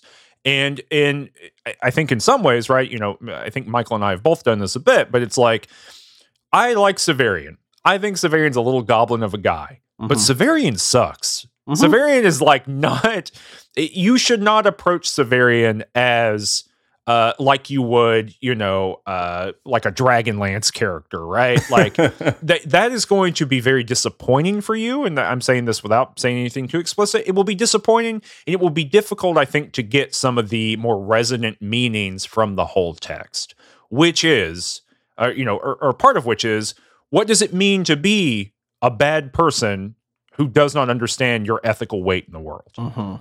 And that is part of what these books are about and why I find these books interesting. Um, Severian's done a lot of shit that's like really kind of suspect and odd here, but mostly it is within the realm of fantasy stuff, right? Like it's a lot of casual misogyny that he expresses as a character. Well, welcome to fantasy books. you know, like uh, that's still running around in the genre today, even though that genre is in 2023 much more progressive than it has ever been before. Right. Well, and often it's not, uh, especially a lot of classic examples. The misogyny is there, but the the artifice does not call attention to it like this. No, yeah, the artist, the artifice the doesn't thing. introduce a little goblin man who who misses his sex doll uh, and is in a murderous rage about it. Literally next to the first love scene between the protagonist and the seeming and his seeming prim- primary love interest. Right. That's not Yeah. normally what happens. Yeah. The the book is obviously in openly commenting on this. However, weirdly enough, by the end of the shadow of the torturer, y- you have no clarity on what that comment is, other than uh, general bad vibes. hmm well, and it also uh, in the just before the conversation about the different types of meaning, this is also when we get Severian uh, presenting Thecla as kind of this uplifted or sort of like uh, uh, Mhm. idealized love interest in which all other relationships must be modeled. Right? Uh, he says that. Um, Oh, beginning uh, I know that at the beginning of that walk, I looked on Dorcas as no more than a chance met companion, however desirable, however to be pitied. And at the end of it, I loved Dorcas in a way that I have never loved another human being. I did not love her because I had come to love Thecla less. Rather, by loving Dorcas, I loved Thecla more because Dorcas was another self, as Thecla was yet to become in a fashion as terrible as the other was beautiful. Uh, Jumping out here, question mark, what? Yeah. Uh huh. Um, That's that's in parentheses, Right. Parenthetical there. yeah. Uh, and if I loved Thecla, Dorcas loved her also. And so, like, you know, there, there's something going on here with, uh, uh, you know, what I said last time is that you can read in some ways Severian as uh, presenting a kind of romanticized love story as a tool of political convenience. Yeah. Um, and here it is uh, uh, redeployed again as a kind of way of, uh, you know, uh, puffing up the things that he has done. Like this, this scene that he had with Dorcas, uh, whatever feelings we may have had at the end, he can put it into conversation as part of this lineage of the transformative encounter with Thecla. In you know, to, as you say, Cameron, we don't really know where this is going, and that like Yeah. that parenthetical is like, excuse me, Mhm. um, Mhm. but uh, to see the the rhetorical moves happening here is, I think, partly the point. Well, and the thing there that that I really like that we get at the end of the book here, it's not in this chapter, but it's a couple forward, is where he clarifies what the genre of this book is supposed to be.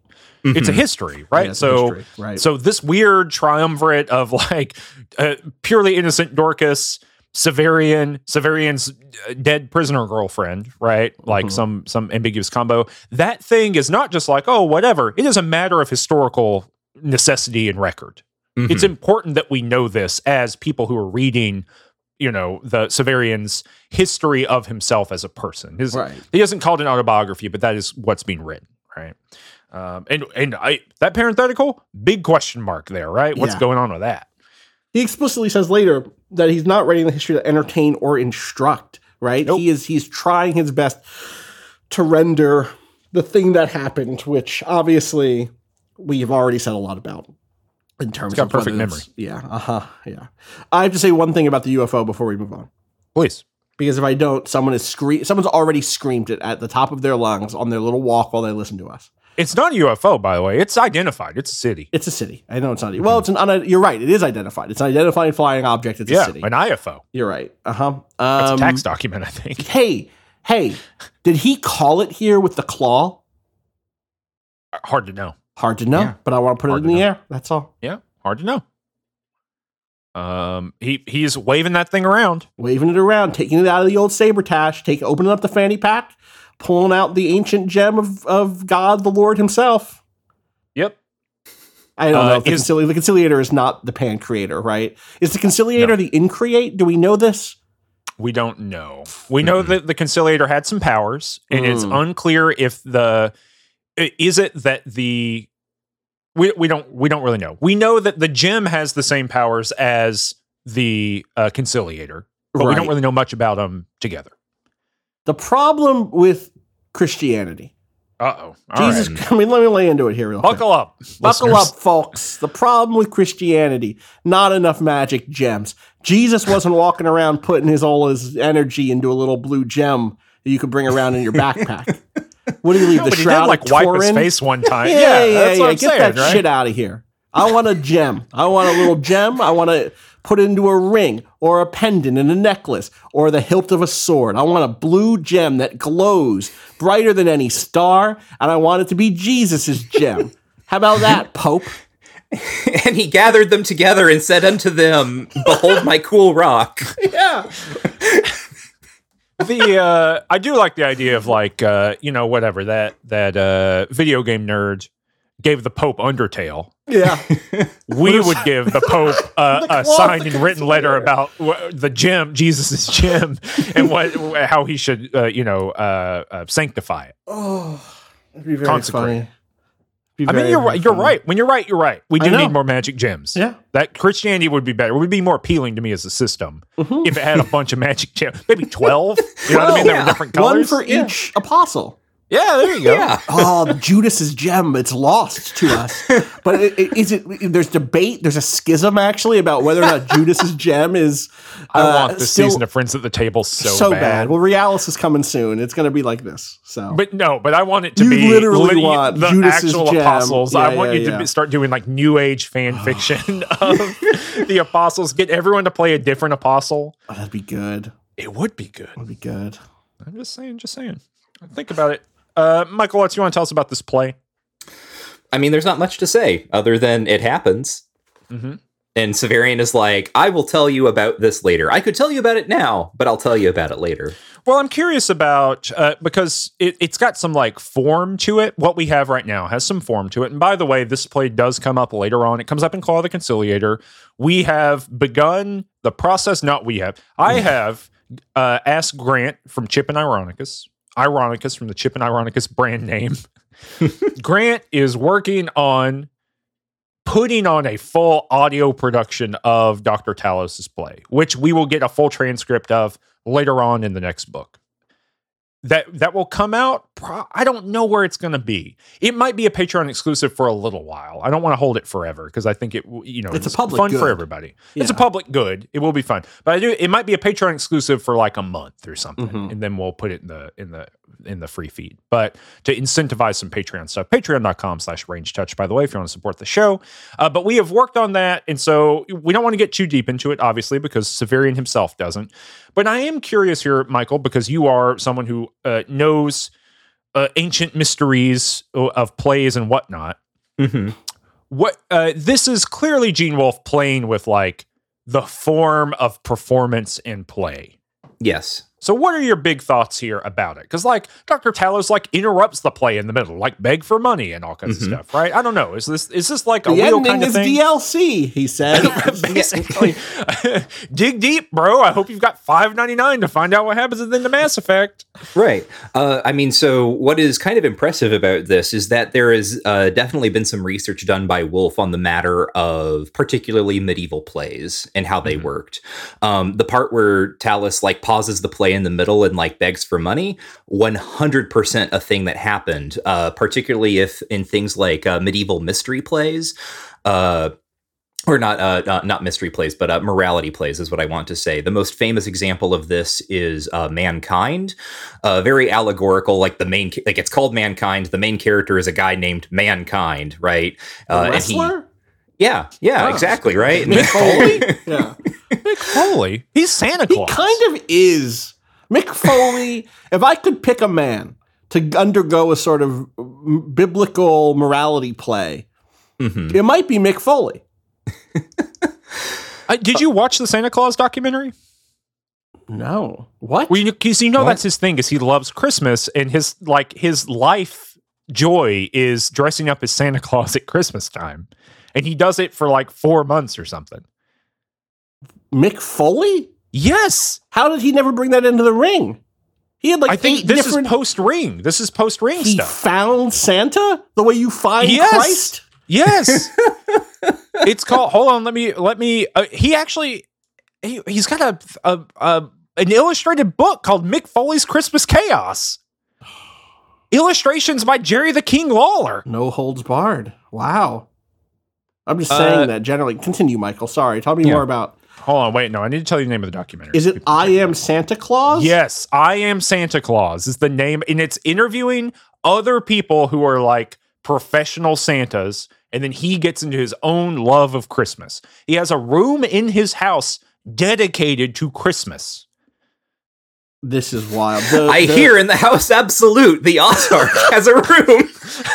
Father Inire has created Santa's village all year round. Oh my god.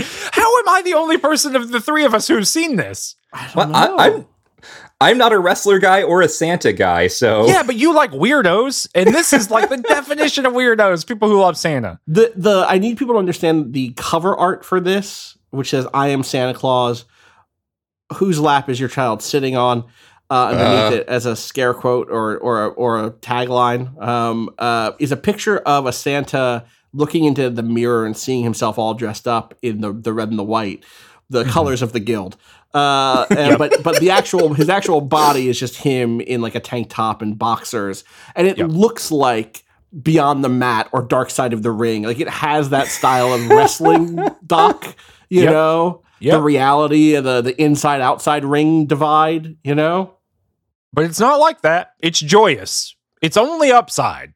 It's all good. Okay, Look, here's a here's this. Let me show you a little screenshot of Mick Foley in his Santa room. I'm excited. In his Santa Okay. room. Yeah, look at that. Oh, Look at this vest. It's yeah. good. He loves. See, this is what I'm saying. You should watch it. It's good. I would like him to perform a sort of miraculous service to to all all mankind. You know, Yeah. to Yeah. like take one for the team and and lead us through the dark times somehow. Mhm. So, uh, Michael, is this medieval play you're talking about? Is it anything like this? uh, a little bit. Did we basically summarize it? yeah, yeah, essentially, right? Uh, so I mean, the point of morality plays is that they are deep, like they are very simple and allegorical, right? So mankind, uh, main character is a dude named Mankind. He is a farmer. Uh, he is uh, accosted by various uh, personifications of sins, you know, like indolence and so on and so forth. And they are like, hey, instead of like, you know, doing God's work and tilling the earth, why don't you not do that?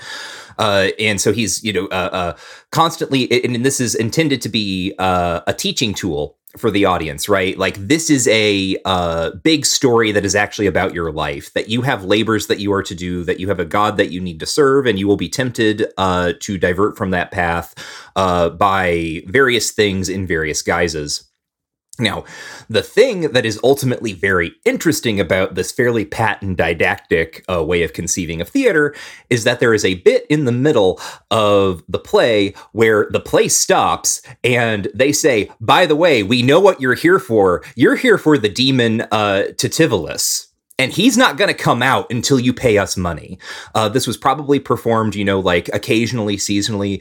Uh, it, it is not, uh, uh, the commercial theater does not exist, right? In the same way that, uh, I mean, I'm sure a commercial theater exists in like Severian's World and Nessus or whatever, but uh, Talos and Baldanders are playing it in an itinerant way uh, with a, uh, a a set that they move around and set up in various places uh, as mankind would have been uh, presented. So they pass around the hat, and it's only when uh, you get uh, enough money that the play will continue. And then uh, comes out, and he starts doing all the cool shit. Like he starts uh, uh, playing tricks on mankind, like uh, doing pratfalls and stuff. Uh, and it is clear from the text that this was a draw. That the thing that is bringing, like, people are coming to you know learn all their good christian instruction right but like the little treat that you get Mm. Is that you get to watch the demon who is the most uh, dynamic and vivacious character and there's been all sorts of uh, you know, uh, uh, uh, scholarship done tracing the figure of the vice. That's what this character type is called, the vice, uh, into like later commercial theater. You know, Shakespeare and particularly Shakespeare's villains, but also Shakespeare's more um, uh, uh, complex psychological characters like Hamlet. One of the hallmarks of the Vice is that the Vice is the character who will acknowledge that there's an audience, right? The Vice will directly address the audience in ways that other characters do not. Um, which actually, you know, uh, uh, fosters kind of a relationship between the audience and the vice character and there's all sorts of things you can do that in ways that you can uh, uh, maybe extrapolate out that ambiguity and what it means for the project of theater or christianity and in art or whatever um, but uh, uh, what is fascinating to me here about uh, this is in in the the the play that Talos is putting on. Uh, Severian starts out talking about how uh, there's all this like stage business, all this gimcrackery, right? He lists all the things that Talos has, which is like projectors and uh, uh, like shadows on screens, recorded noises, reflecting backdrops, and every other conceivable slight, uh, and so on and so forth. So this is a real show. Uh, Talos is bringing in people with kind of uh, you know fireworks and so on and so forth. And at the same time, uh, it is extremely chaotic. It's obviously improvisational to some degree, which is again true of the early theater, especially if you're playing these things in rep. Uh, based on your audience, uh, you would drop out certain things. Like the audience really isn't into whatever scene tonight. Let's swap it in for another one, or like mm. let's just mm. skip this, right? And so uh, Talos and uh, Baldanders and Jolenta are putting on this play, and literally Severian and Dorcas walk in by happenstance, and Talos picks them out, and he's like, "Ah, there's death and innocence. Here they come!"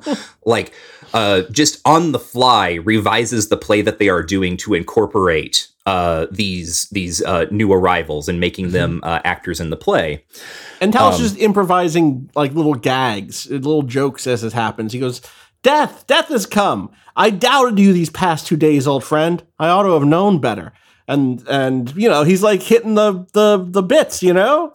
Right. Like death death always comes. Death always shows up. There he is. Right. So like to draw out some of the comparisons I've been making here, Talos is doing vice stuff right mm-hmm, he is right. he is like he's that playful like chaotic energy he's addressing the audience he's the one who stops the play and starts asking for money which is what Titivillus does um, uh, and then Severian talks about how, uh, despite all of the cool gimcrackery, right, triumphing in all of the showmanship, he failed. Uh, for his desire was to communicate, to tell a great tale that had uh, being only in his mind and could not be reduced to common words. But no one who ever witnessed a performance, and still less we who moved across his stage and spoke at his bidding, ever left it, I think, with any clear understanding of what the tale was. uh, uh if it could only, Dr. Talos said, be expressed in the ringing of bells and the thunder of explosions, and sometimes by the postures of ritual. Yet, as it proved in the end, it could not be expressed even by these.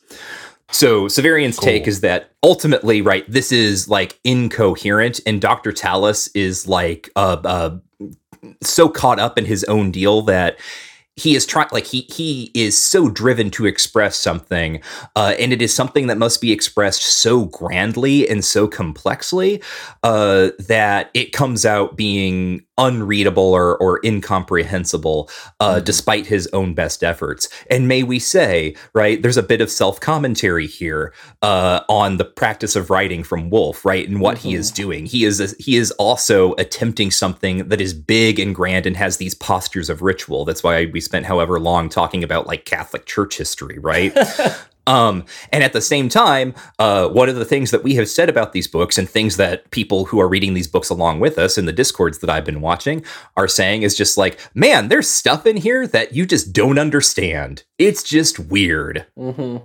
Yeah, it's full of that. I there's all kinds of shit that happens in these books that I have no explanation for, and I'm not interested in explaining. I can just I don't I don't know whatsoever.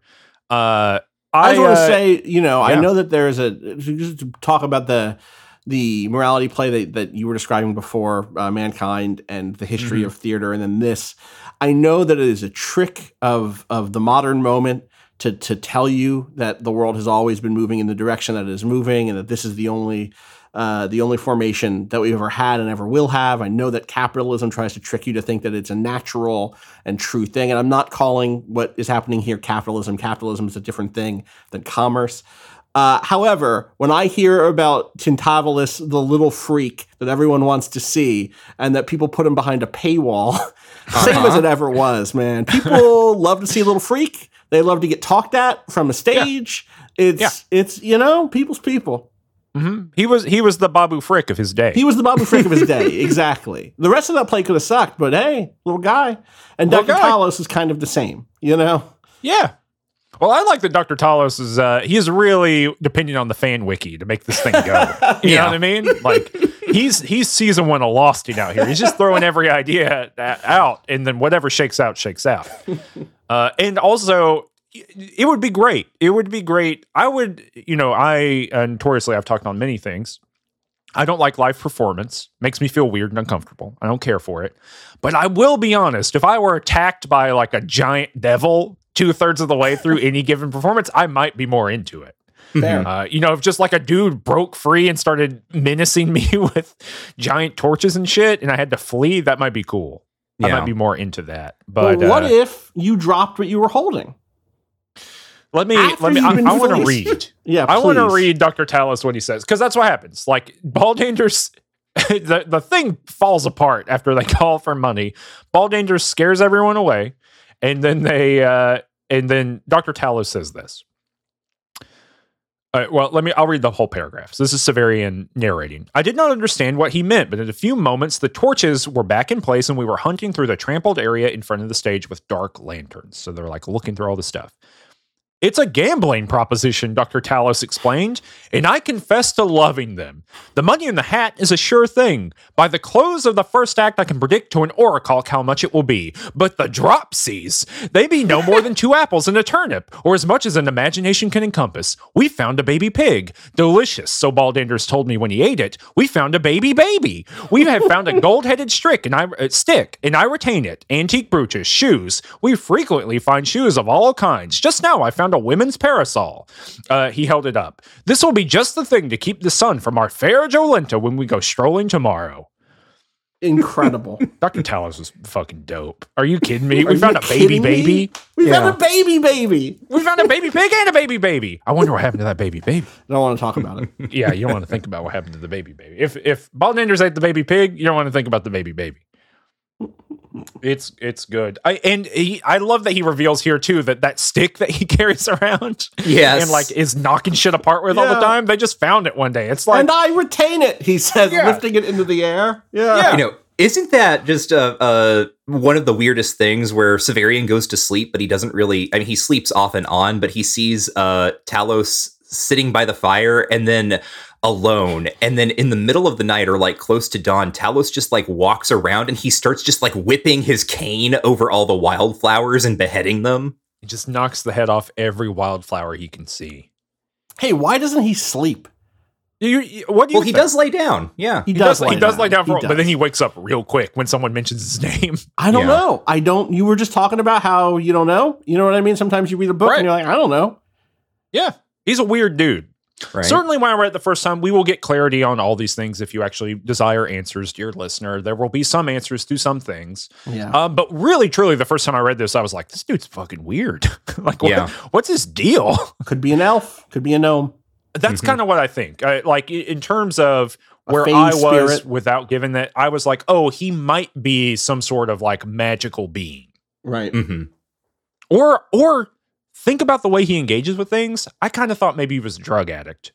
Sure. Yeah. because he's Sure, doing sure, all kinds sure. of biological shit too, right? Like he takes Jolenta from being just a regular woman to being the you know the most attractive big quotation marks the most ac- attractive woman on the planet, right? And she Uh, I has thought you like were say big quotation marks above her waist. The her, above her the waist, her creamy amplitude was such that her spine must have been curved backwards to balance the weight. Right. Yeah, he turns so- her into so- that Spider Woman drawing that everyone. Yeah. Yeah. yeah, yes. I mean, basically, she she gets uh like huge breast implants, BBLs, yep.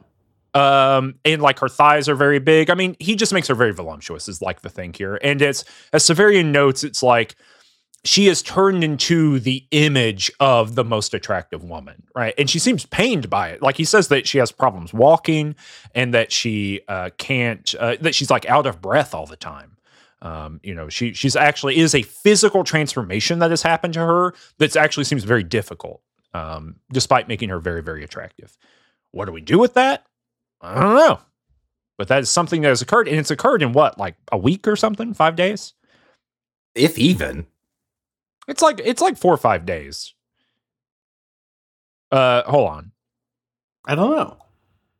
All said, I don't know. Agi- well, we we can walk it back. So like the the morning that they meet her, Yeah, he he meets the twins. That's day one. yeah. They go to the gardens. It's still they go to the garden. Oh yeah, maybe it's maybe it's not even that much because they go to the gardens. They come that back. night, Yeah, they fight that evening. And then Mhm. the next day he wakes up and does the execution. How many days between the? No, no, it's two days. Because remember, he days. he he goes to uh, he wakes up in the barracks the next day after he he dies. Essentially, you know, he's killed by Right, the and then the, that the night, thing, and is and like, then the next day is the Right. execution. After that, or the Yeah, he he takes a day between Yeah. the duel and the execution. right. Takes a day three off. days. Takes takes a personal day. Right. So that's three days. Yeah. Oh, and and and then, uh, that evening, yes, Yeah. Uh, that, no, they No? they stay in the barracks with the Chiliarch.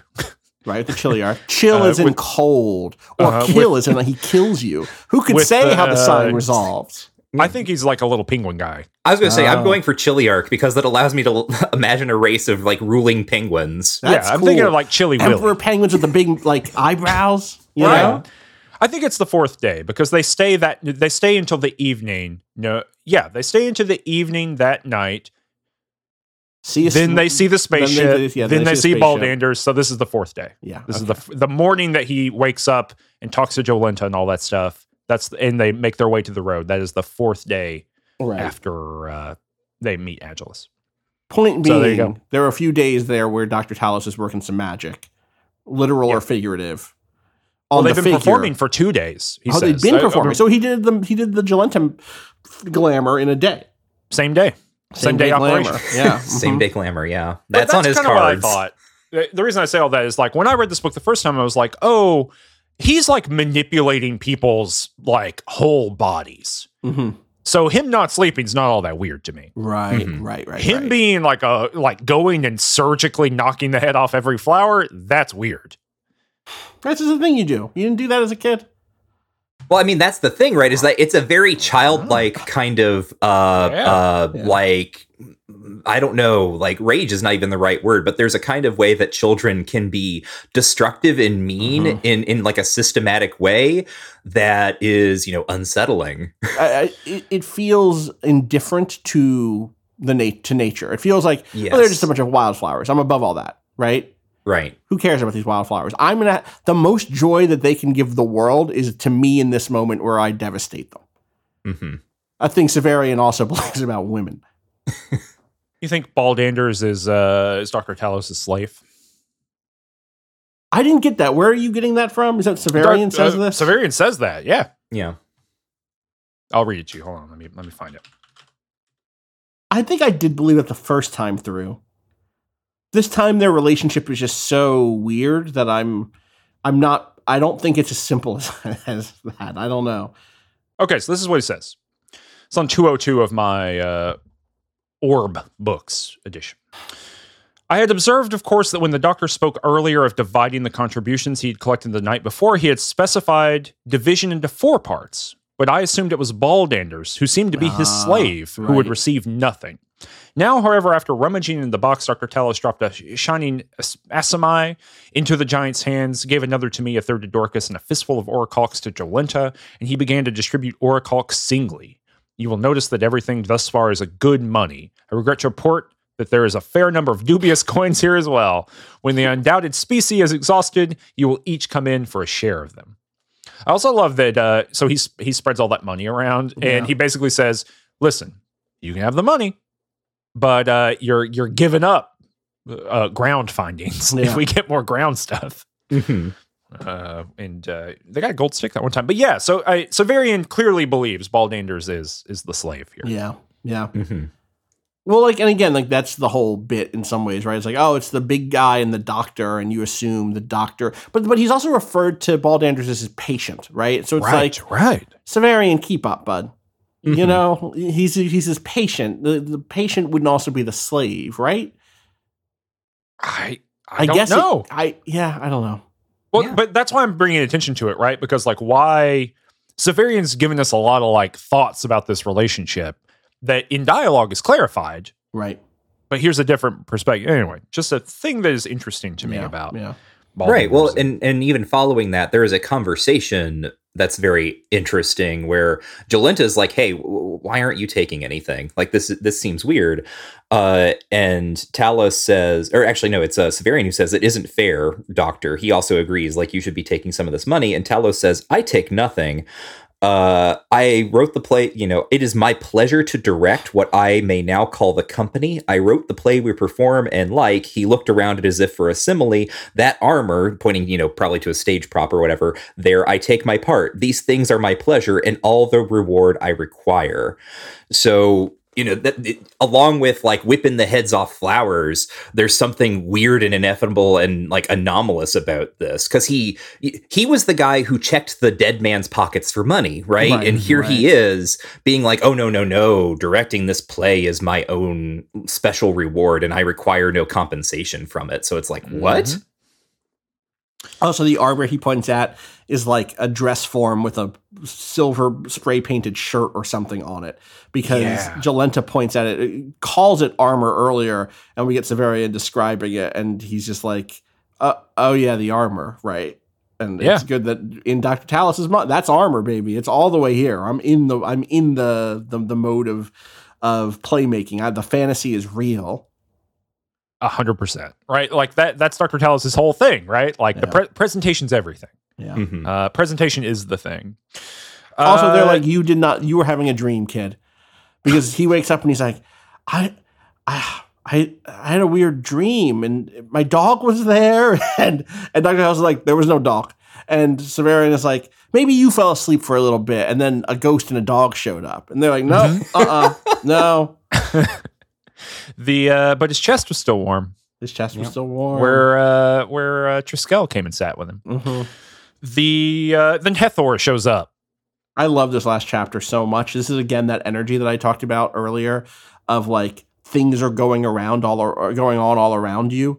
Um, and it's kind of chaotic and it, it opens with Heather Hathor showing back up and then the the kind of crush of people at the castle at the, the the gate of the walls and then what's going on inside of the walls and then there's noises and then it just it's it's cacophonous in this last chapter. It just grows and grows and grows until it's too much to bear and then it ends. And I I love the energy of this final chapter so much. What's Hethor say Oh, he's just like, hey, hey, dude, will you be my master? and he does that for a page and a half again Right? Yeah, he just goes goes off again.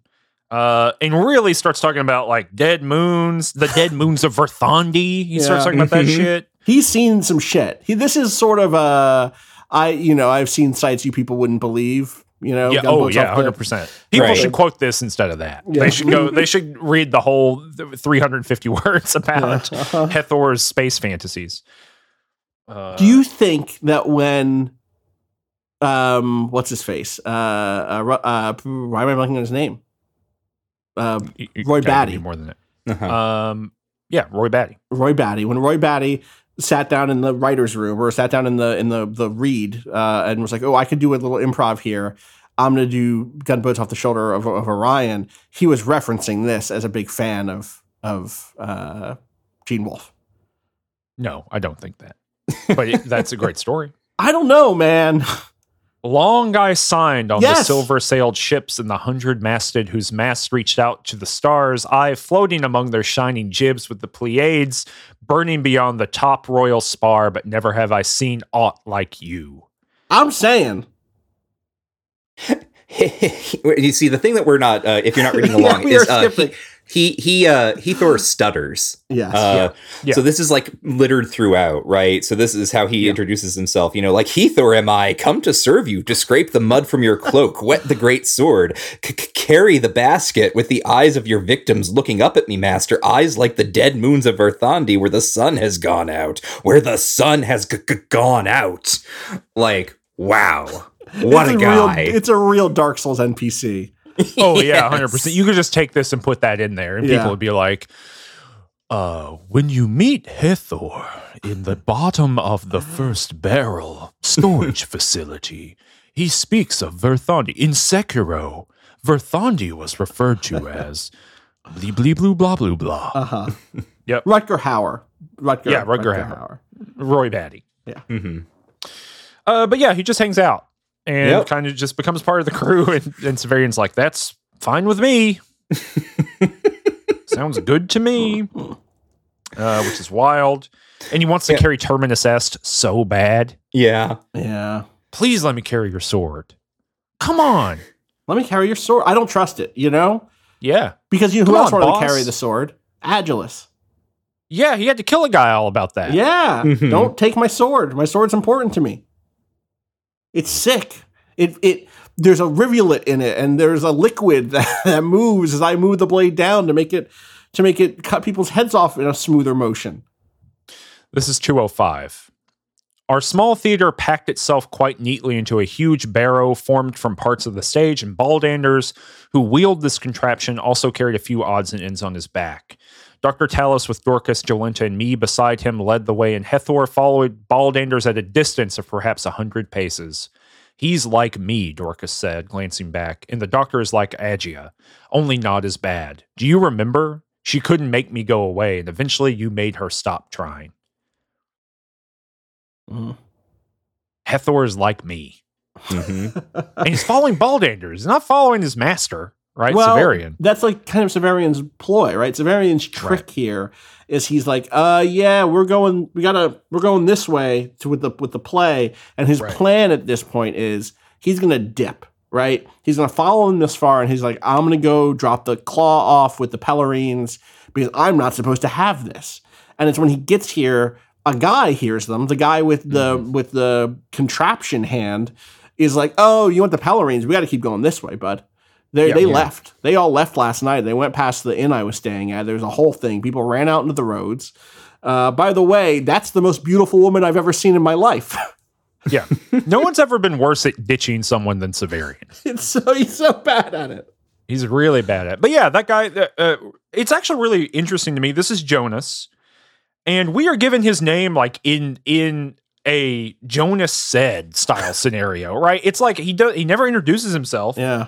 It's just like and Jonas said, blah blah Well, blah. it, it- it's like uh, uh, the man whose name was Jonas. We learned. Yeah, Mhm. yeah. Uh, Jonas shook his head. We get, I think we get it a couple times there, just like, oh, he's just in here now. But uh, yeah, he's walking around, tells them the par- Pelerines are this way. So Severian says, "Let's go this way." I guess. What do you think about the wall? Kick ass. It's so It's- good. It is truly kick ass. It is a, it is of black metal like the walls of the citadel, and for this reason, it seemed less terrible to me than it would have otherwise. The buildings I had seen in the city were of stone or brick, and to come now on the material I had known from earliest childhood was no unpleasant thing. Yet to enter the gate was to enter a mine. Incredible. He describes it like you it pierces the clouds above, it's so tall. You know, Yeah. the clouds move across its face as ripples do across a pond. It's a big it's the fucking gate of Mordor, you know? Like Oh yeah, impossibly. Mm-hmm. It's bigger. It's bigger than that. It's right? bigger it's than like that. if if it's that tall that the clouds squish up on it and birds can't fly over it. It's like seven hundred feet tall. You it's know what I mean? Like it's Yeah. just cyclopean, right? This is massive thing. And uh, to enter it is like a mine, so it's so thick that it it's like you're going down into the ground as opposed to through it, right? Like a gate would be. Mhm. Um, I, you know, it's like going in the Lincoln Tunnel from the stand. Except Right, that they- Go ahead. Oh, I was gonna say, they have to travel a while before they can see the light at the other end. Right. And what's going on inside? There's just fucking dudes who live in there. And not just dudes, creatures. Creatures. The Pandours of the Autarch are in there. Yeah, behind these win- there are windows, right? Yes. Win- and and uh uh made of some material thicker yet clearer than glass. Behind these windows, we could see the moving figures of men and women, and of creatures that were neither men nor women. Cacogens, I think, were there, beings to whom the Avern was but a marigold or a marguerite is to us. Others seem beasts with too much of men about them, so that horned heads watched us with eyes too wise, and mouths that appeared to speak showed teeth like nails or hooks. Uh, and yeah, the Pandours of the Autarch is that what Talos names them when Yeah. uh, Severian asks. Uh, and basically, uh, Uh, Talos says uh, they're they're like mice. Although it is of, mi- of immense thickness, uh, it is honeycombed everywhere. So I am given to understand. In its passages and galleries, there dwell an innumerable soldiery, ready to defend it, just as termites defend their ox-high earthen nests on the pampas of the north.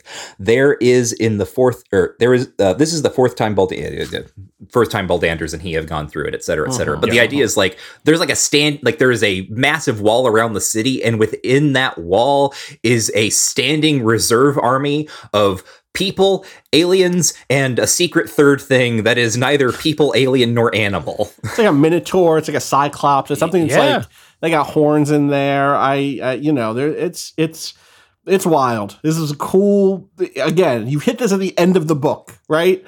You're holding a physical copy of the book. I mean, today you're holding a copy that probably has the Claw of the Conciliator attached to it, right?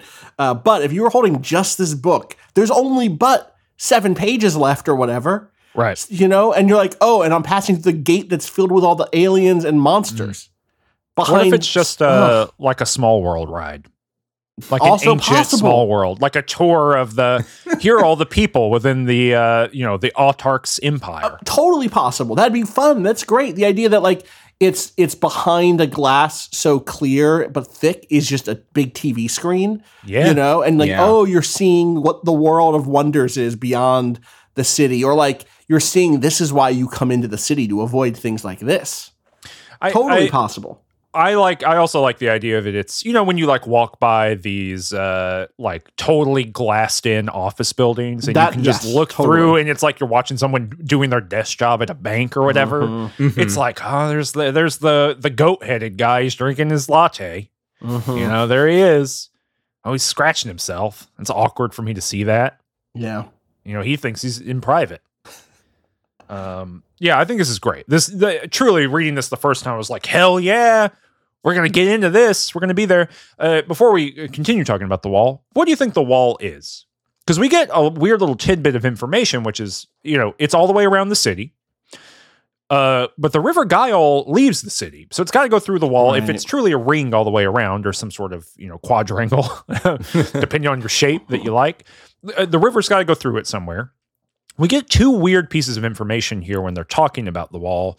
One is that it that at one point when the wall was maybe put here or built or whatever, uh, it wasn't called Nessus yet because the river wasn't poisoned Mhm. Right. big question there. I don't really know what that Yeah. means. And the other thing that Baldander says is uh, uh, because um, uh, oh gosh, uh, Dr. Talos says, you know, there's all this nature between the edge of the city and the wall that no one's supposed to build in. We do know that, right? But he he also says it's there for the city to expand. Look at all this room. You know, like uh, Mhm. you- uh, uh, Citadel flight. You know, all this shit that could happen, right? And Baldanders is like, that's not what this is for. That's not what this area is for. And then Dr. Talos is kind of being a jerk about it. And he goes, Oh, tell us about it, old guy. He's older than me. He thinks he knows everything. He Ugh. thinks he's been out everywhere.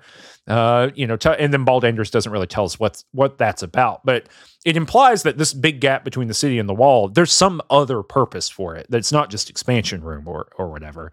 There's some other thing. So what is the wall? What do y'all think it is? I don't know. I, yeah, I don't know. I don't know either. But Yeah. like we're given all this like stuff to speculate about. Mhm. I mean, I think it's just a wall. I think the space is there because uh, the wall is built for combat, perhaps, right? Mm. If you if you put that, it, it is odd, right, that there is this guard wall that is such a great distance from the city proper, Right. right? It's Uh, like hours from the city. Yeah. Right. So if this thing was put into place with this idea that it's going to be the last defense against some sort of uh in you know incursion from a, a another army, maybe you want to do that as far away from the city as you can while still protecting the city. Yeah, but it's made of spaceship metal. Well, that's the thing, right? Could the whole city be a spaceship?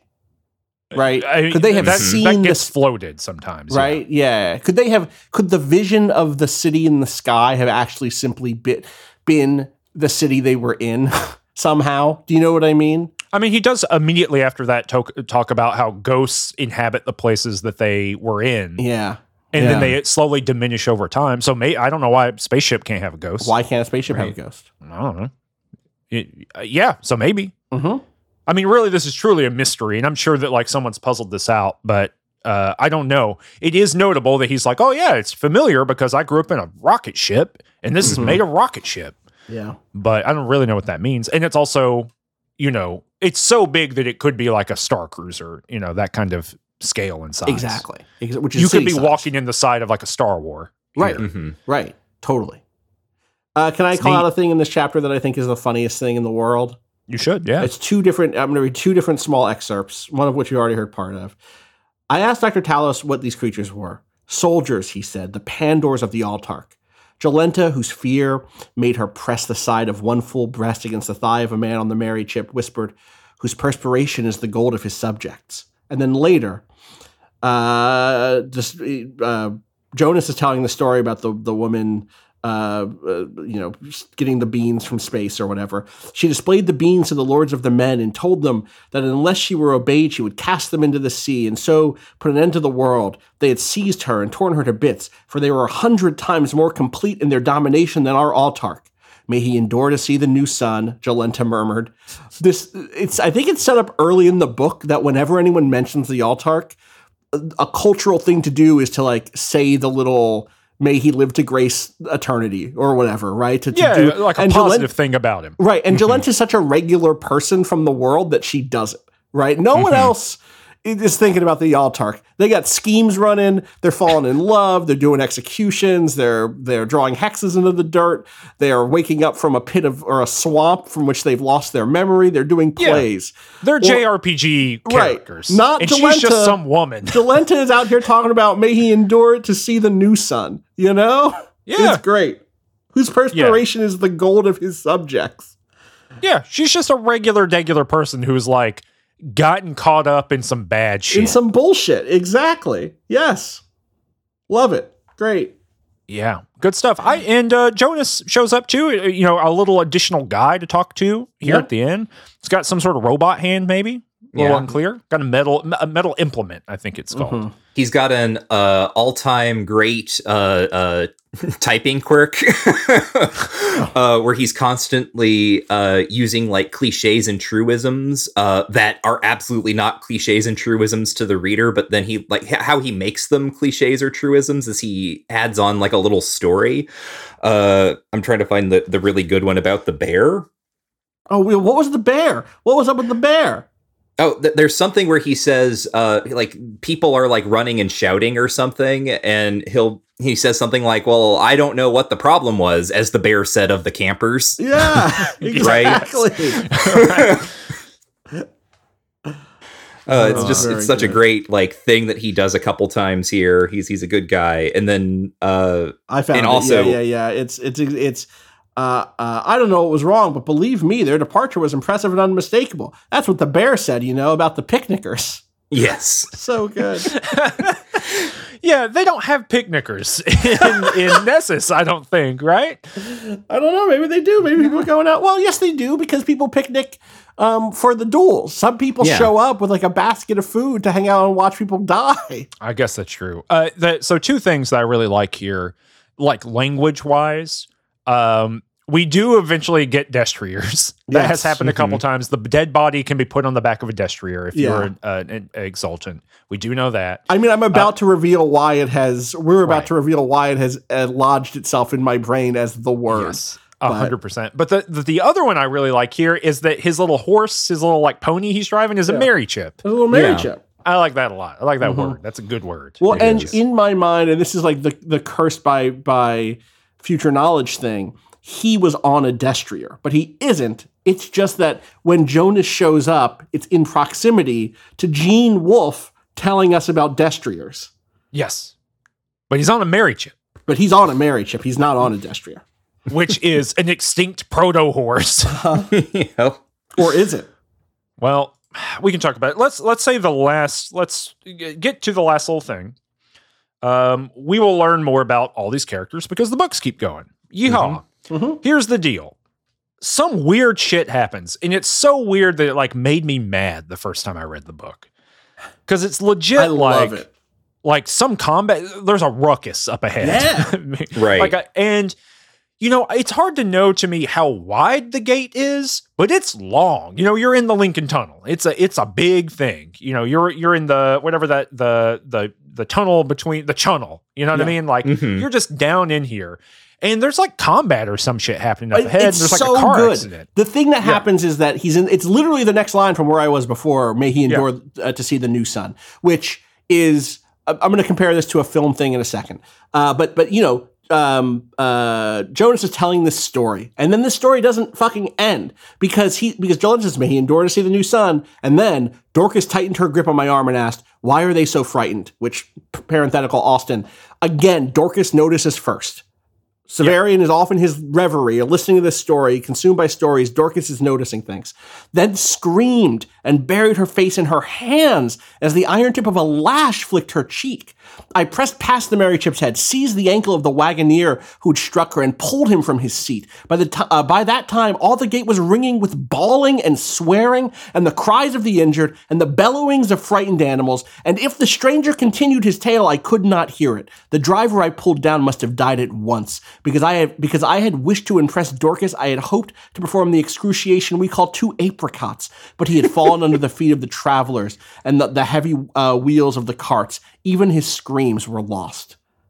And then he goes, Here I pause, having carried you, reader, from gate to gate, from the locked, uh, fog shrouded gate of our necropolis to the gate uh, with its curling wisp of smoke, da da da da da da da, etc.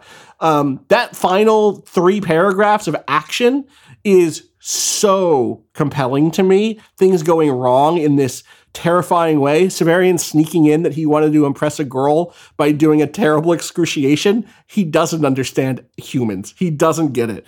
Uh, the thing that it, the thing that it hits me with is the same energy of the uh, the break before the intermission, the final shots of the intermission before, uh, the, sorry, before the intermission in Doctor Zhivago, um, uh, which is people on a train uh, trying to get away from the front, uh, and the arrival of of Strelnikov, uh, the the revolutionary hero, uh, which is which is uh, kind of oh, oh, greeted by a child asking his mother as as their train pulls to the side to let Strelnikov's uh, train past uh, Mother, are there wolves in the forest? And we get a hard cut to the military train of Strelnikov, the reveal of who Strelnikov really is. I won't spoil it for you here.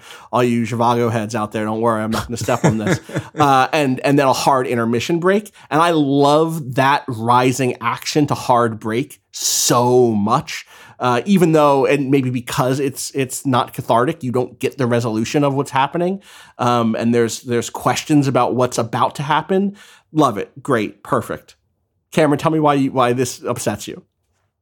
Because you're like, well, Scott, I wanted to hear the end of Jonas's story. Mm-mm. And what's going on? What's happening? Well, the story is being interrupted at the moment the story is being Yes, interrupted. You, you see, see the the executioner's blade go up. You don't get to see it come down sometimes, Cameron. Is this the shadow of the torturer? This is the shadow of the torturer. The shadow's in the way. Oh, I can't see past the shadow. Oh I couldn't God. see how the head fell in the basket. The shadow obscured it from me. Jesus. The pain creator.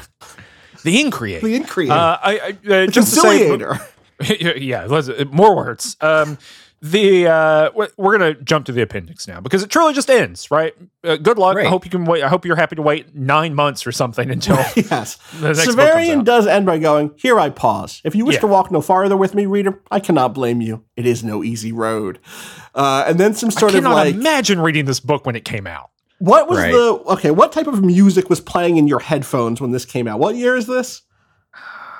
When it came out, Yeah, yeah, yeah. When this, is came 80, out. right? Is this at 1980? Is it Shadow of the Torturer released? Yeah, May on, May have a- 1980 yeah. album releases. yeah.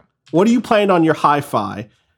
You May- know, I'm going to look at May 1980 in 1980 heavy top metal 40. music.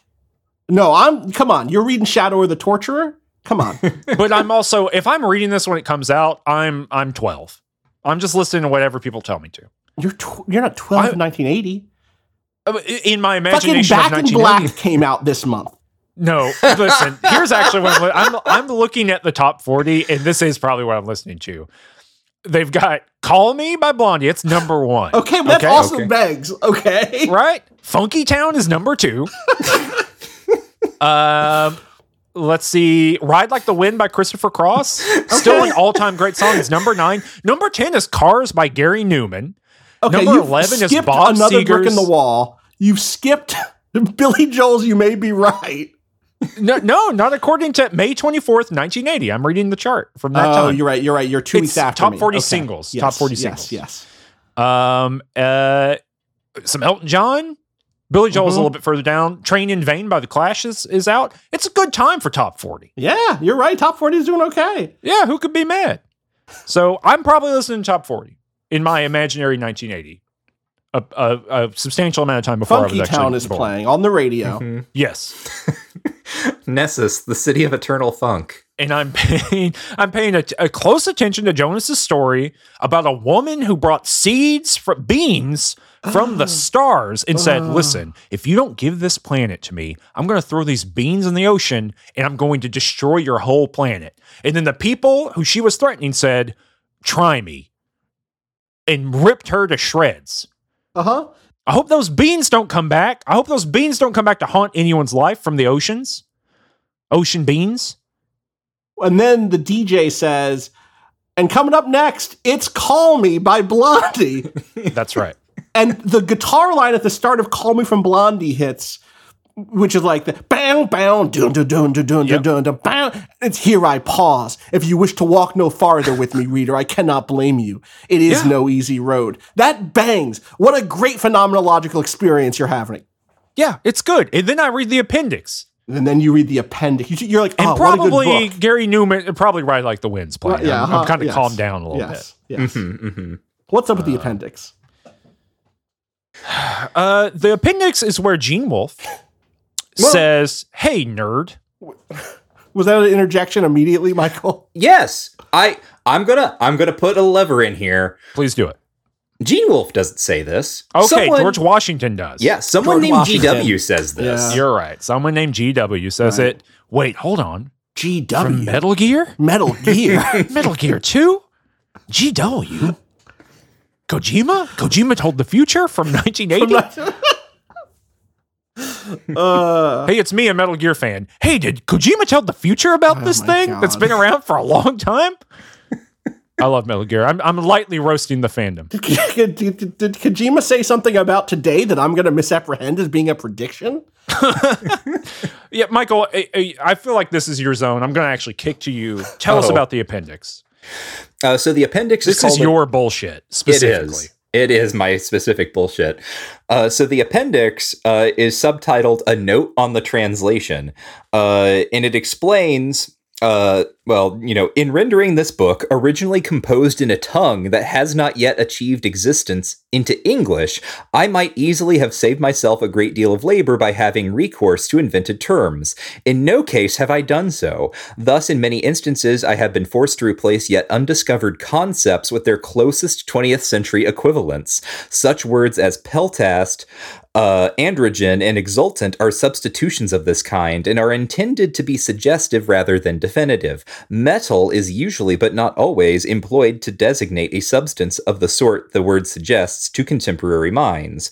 Uh, there's a, a additional sort of talk here about like the names of animals and breeding stock and things that we have already talked about, where uh, uh, the names of things that are extinct are being used by things in Severian's world. And in fact, uh, parenthetical here, indeed, Severian sometimes seems to assume that an extinct species has been restored.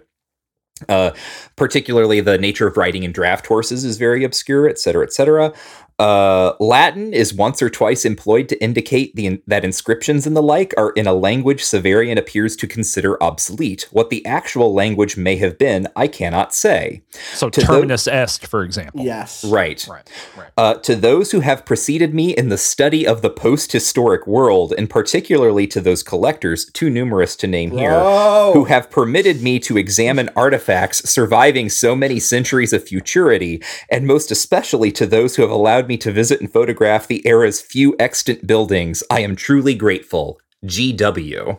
I love it. Flipping the Yep. desk over, screaming at the top of my lungs, going to my kitchen, getting a beer. I'm mm-hmm. just Destroying oh. Mick Foley's Christmas room. Yes, yes, out of joy. Yeah. It's joyous destruction I bring upon the world. Right. Austin Walker going full Schumpeter over here. It's Damn. unbelievable. What I sent you both last night was that everything you need to know about a person is how they react to the art to this this appendix. And I want to be Right. clear. I don't think that that is a binary. I don't mean there's two types of people in the world. People who like it. There's it, there's an endless array of people in the Mm-hmm. There's an Elvis. There are Elvis uh, people and Beatles people, and there are Beatles. No, but as there's Pulp there Fiction are, once told us. But there are and there are ACDC people and there are Jay Z people. And Mm-hmm. what type of person you are against this appendix is all I need to know about you. Truly. but yeah, so it's uh, it is a uh, playful uh, provocation, Yes. Mhm. which is that the le- you shouldn't you should consider the language here in that there's big schematic stuff going on, but you shouldn't get too hung up about any of the words Mhm. Because they're really kind of we're being playful. And there's a Fun. little bit of like shop talk here in a way where Yeah. he's like, I'm doing my Yeah. best. Here's what I'm trying to get to. Uh, I'm using words that kind of, you know, they're substitutions for other things. He talks about the destrier. He says the destriers of the Book of the New Sun are unquestionably much swifter and more enduring animals than those we know, and the speed of those used for military purposes seems to permit the delivering of cavalry charges against enemies supported by high energy armament. Yeah, I- you get, okay. yeah, uh, some horses can get shot with a laser. yeah, dude. Uh-huh. Oh, by the way, speaking of lasers, I love the discussion that happens way earlier uh, when he's talking about what if the crowd attacked the scaffold. Yes. And he says, "Yeah, you know, uh, the guy who's here, the the captain of the guard, he's got a pistol. He could probably kill fifty or sixty of them before they knocked him down and killed him." And it's like, holy, what? He's got a laser gun. He's got a laser Gatling pistol. He's a Brotherhood of Steel over here. Uh-huh. But anyway, I digress. I just love the, that little detail. I forgot to talk about it earlier. But yeah, there's this kind of of it, you're exactly right. Shop talk is the a great way to put it. Well, and again, we get the Borges here, right? The collectors too numerous to name who've let them into into into their studies to to to kind of piece this th- thing together. The whole thing becomes a sort of the the sort of project that a Borgesian protagonist, uh, you know, does, right? Like, oh yes, And notably, right, uh, Borges is the type of person who uh, uses his name for characters in stories where Yes. that character is doing things that Borges never did, right? right? Which is why you you call to attention. GW does this, not the historical Gene Wolfe, Right. but. Um, can can you put this in relation to the author function for me? Uh, I mean, uh, you know, like is it- he it- just claiming something? Like truly is there a val is there what's what's he what is happening having done this? What does this do to my relationship with gene wolfe the author? Well, he one of the things uh, is that he invents a guy, right? GW. I, I do think that's an important like lever Yes. to put in there, uh, Michael, because GW becomes a person who is set up as an interpreter for the thing that you're reading. So, and notably. Uh, he's an interpreter and a translator, Right. And he might get some stuff wrong, or he might not notice things, or they, right? GW, who knows? and Um, and so- emphasize different elements right the classic thing of of you can Right. do you can do a, a translation of capital that emphasizes its economic uh, uh, terms, and you can do one that emphasizes Marx's poetry in places, Mm-hmm. right? Here's Um, here's oh- me pointing to like a couple hours ago when I was talking about Augustine saying how if you want Right. to understand how to read, you have to understand how people translate things. Right. Right. And the the thing here, the other playful thing that also is part of genre literature at this point is this this is just a rerun at the Lord of the Rings. Yes, but Right. inverted. Yes, yeah. Instead of the deep past, it's the far future. Right, right. Like uh, the the kind of like one of the grand structuring moves here is that whereas Tolkien and his legendarium are all supposed to be like the far, far distant past, right? This mythologized, forgotten past. Uh, Gene Wolfe looks at that and he's like, okay, what if I did the same thing but in the far future? Because also the other Right. thing you need to know if you aren't deep into Lord of the Rings is that there's this there's a whole conceit within uh, uh, Tolkien that uh, the texts that we know as The Hobbit, The Lord of the Rings, and The Silmarillion are in fact uh, within the world of Middle Earth a single book. The the Red Book of uh, uh, Westmarch, I believe, is the Mhm. uh, direction. Um, And they were like, it's like a, a a composite thing, which is the type of thing that uh, Tolkien, as a you know linguist, a philologist, and a, a medievalist uh, who was doing lin- linguistic research, he would go into libraries and he would find these old books uh, from the Middle Ages and earlier, translations of various classical authors or just reprintings, and they'd been bound together kind of willy nilly. And one of your jobs was to uh, figure out, okay, what is the provenance of each of these? Where did they come from? Uh, if I separate these into different texts, how will I translate them? Why were they put together to to begin with in the first place, and so on and so forth? So part of the Lord of the Rings conceit is that there is this book that holds all of these other books within it, and Tolkien is like doing a reconstructive and, and translational work on it and from it, right? Mm-hmm. So yeah, and and just notably here, big top level, the Red Book of Re- Westmarch, the Book of the New Sun. uh huh. Right. I just want to like point out the you know the the, the plowman's meaning here. Right. There's a very direct thing going on. Right. And so uh, Wolfe then casts this uh, thought experiment or sort of like, you know, fun little conceit into the future. And what he arrives at is actually a, a sort of different or like, you know, po- po- actually doesn't, does it post date Tolkien? Hold on. Let me, let me check Does something what post here. Tolkien? Uh, uh, Dying Earth is a subgenre. No, it doesn't. No, right? 'Cause Right. No, it does not because um, I'm pretty sure uh, Hodgson's The Nightland uh, comes out in like 19 teens or something. Oh yeah, uh, yeah. I mean, Vance is publishing before Tolkien dies. Yeah, that's what I'm. Right? He must. The be. Nightland is 1912. Um, Yeah. and uh, Vance is yeah is is writing while Tolkien is like kicking around and yelling at people about mistranslating or or uh, misapprehending the rights of the Lord of the Rings. So yeah, Right. the initial Dying Earth stories are 1950 from Vance. So right. yep, contemporary.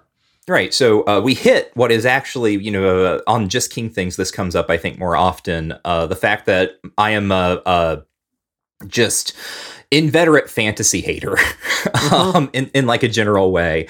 Uh, it's not a genre that I typically enjoy for various reasons. We don't need to get into them. And then, like, it's, you know, totally me. Does not mean that I think you're a bad person if you like fantasy or whatever. It just doesn't, uh, it doesn't give me uh, the petrol that I need to cook with. Um, uh, however, within this, there is a subgenre called Dying Earth that, in fact, I like quite a bit, and it's named after what you mentioned, Cameron, the Jack Vance stories, which are the tales from the Dying Earth. That's what they're called to called uh, sort of retroactively. Um, or as they're sort of like you know taken together as kind of like a whole little cycle that Vance produces in the fifties. Well, uh, yeah, his his fix up book in 1950 is called Dying Earth. Okay, yeah, Yeah. and that was Uh, already fiction that had been published in the years prior to that, like short fiction, right? Yep. Mhm. Yeah, the the Dying Earth book is a uh, compendium of I think six or seven stories he wrote Yeah. before. So yeah, Mhm. Uh, and so, uh, uh, you know, but it, uh, prior to that, there are other stories like this. Uh, I mentioned William Hope Hodgson's The Nightland, which um, is kind of a, a deep favorite of mine. Uh, maybe we'll read it on this show at some point, although maybe I doubt it because boy, is it hard to get through. Um, uh, uh, but and there it's are other. because it's boring. It's super boring, but like boring in a way that I love.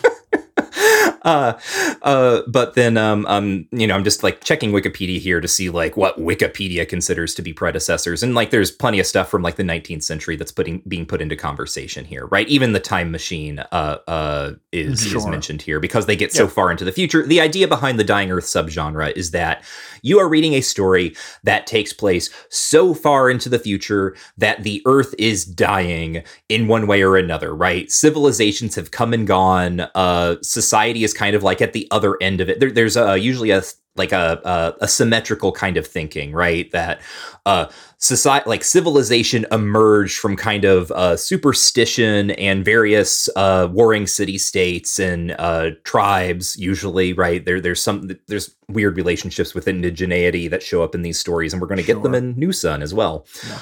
Um, uh, that basically, you know, you can fold human history in the middle, and the beginning and the end look basically the same, except uh, it's much sadder at the end because there's no way out, right? Uh, uh, in in Vance's stories, the sun is dying, right? The sun, and that's actually in the Nightland. The sun has already burnt out. People are on a dark Earth.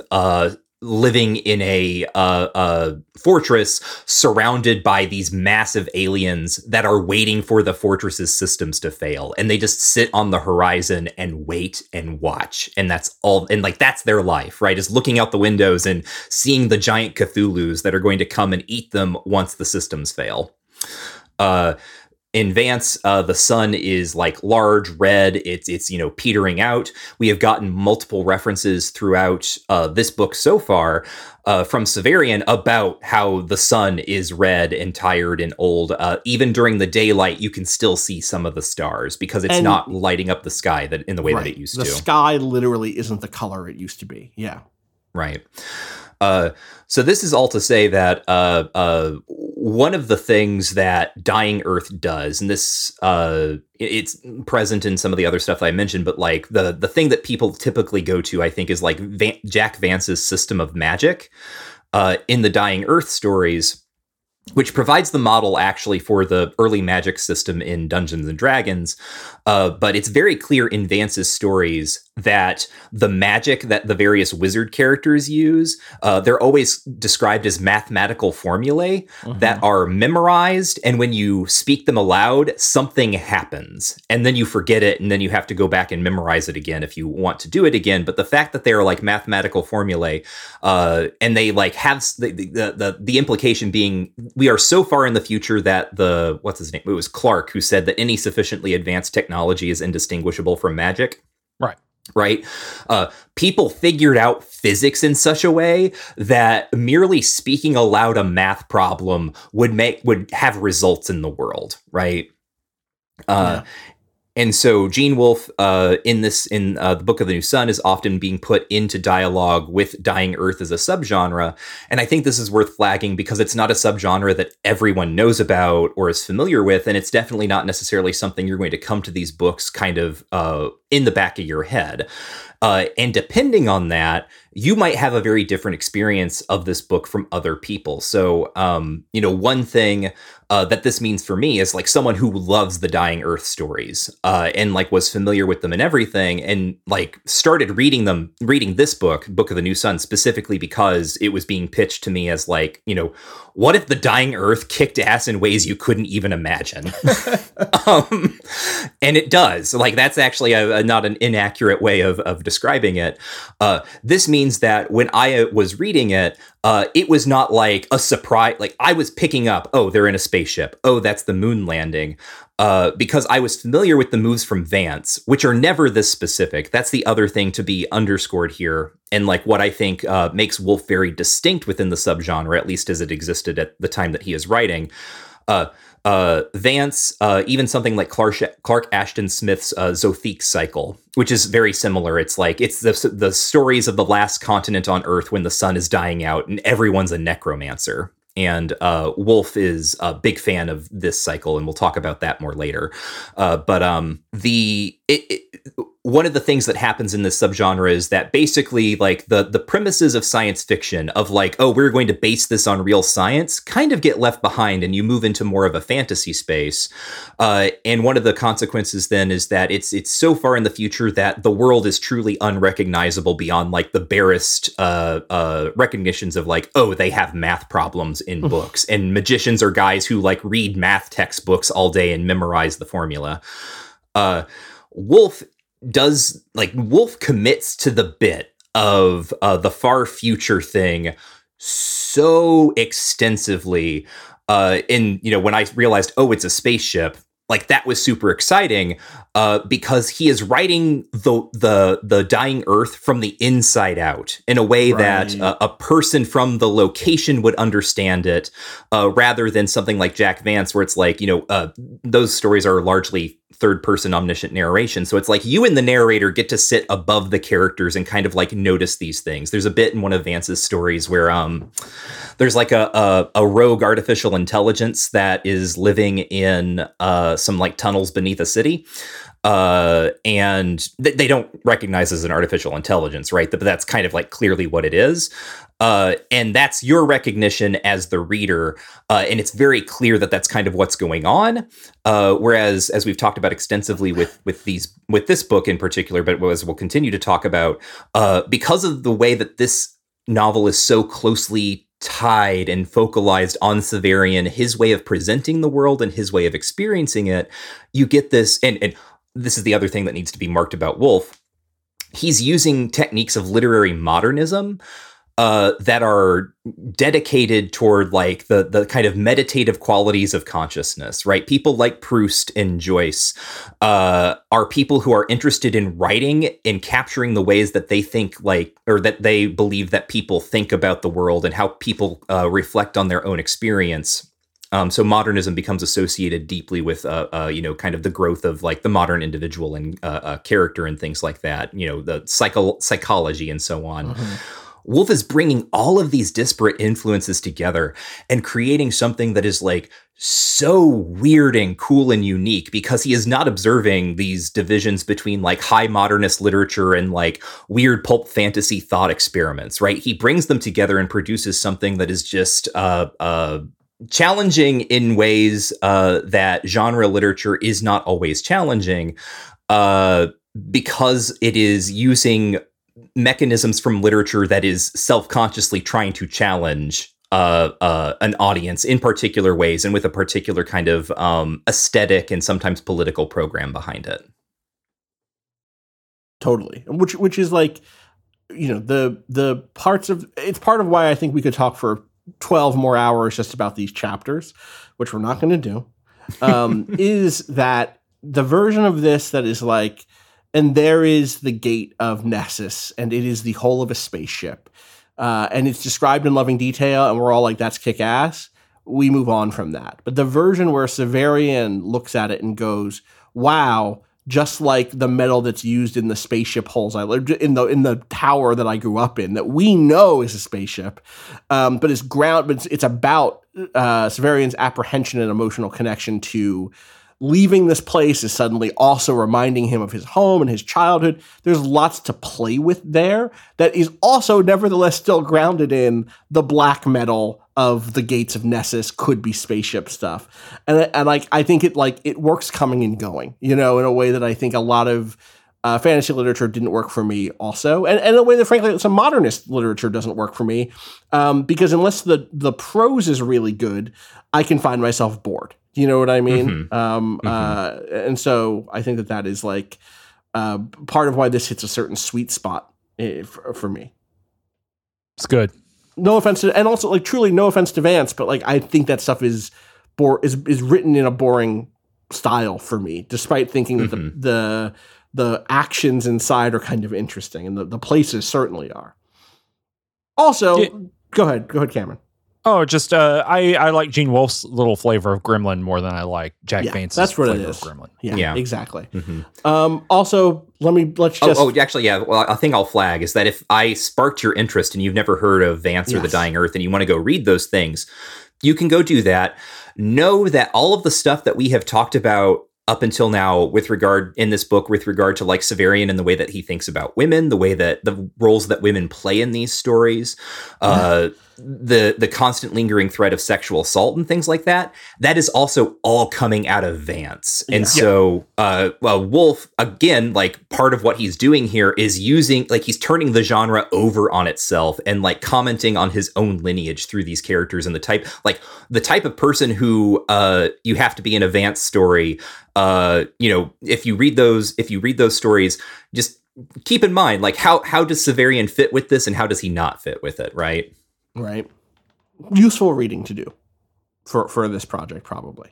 But uh, the little thing I wanted to say again, really quick, is uh, to those who've preceded me in the study of the post-historic world, uh, you have to you have to have hit this page and seen that what GW is saying here is, oh yeah, um, this is a book from the future. This is a book written in a tongue that doesn't exist yet, and and uh, you know that is I don't. Uh, he's doing something, right? We're talking about the future as if it's a thing that is going to happen. Um, he doesn't say it's from uh, it's I guess he says it's from a, a tongue that has not achieved exist, existence, has not yet achieved existence.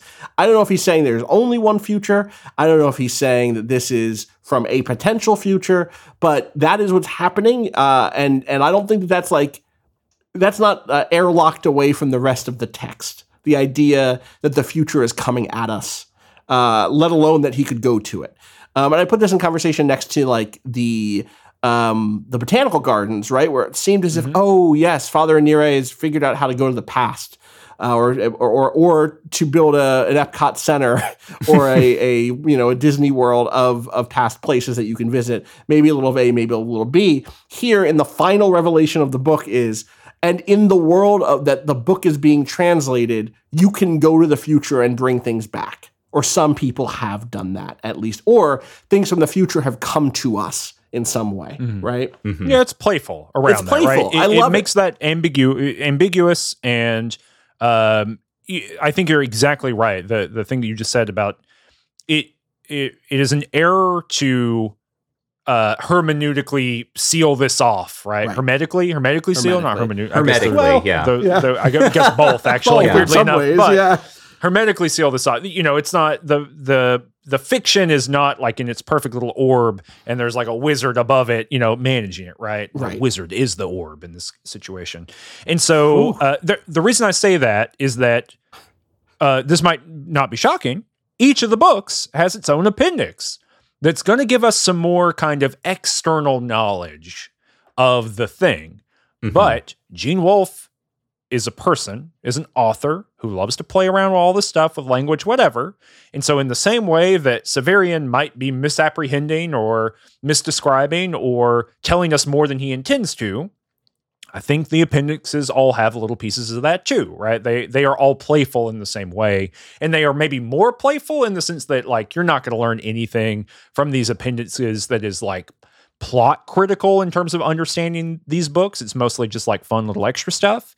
But sometimes they'll have an they will have an interpretive maneuver and they'll get flagged as an interpretive maneuver, right? Like I think blah blah blah. It's even happening here, right? Where he's like, I don't know, sometimes Severian seems like he thinks some things that are extinct are alive. Like, you know, like Mhm. it literally the the GW, our translator, is telling us, I don't really know what's happening here. I'm just trying to give you what I what I got. So that's a thing to to really consider here. Again, the appendix is not a place to be like, here is is unset, you know, completely settled truth. Uh, and the facts of the matter. The appendix is just another place for productive ambiguity to happen, but it's also a place where Gene Wolfe through GW can clearly tell us stuff like, hey, look, don't get too caught up on the words, right? Like the words are uh, an approximation of what's really there. You might need to use some context clues to determine what you think is actually there. Mhm.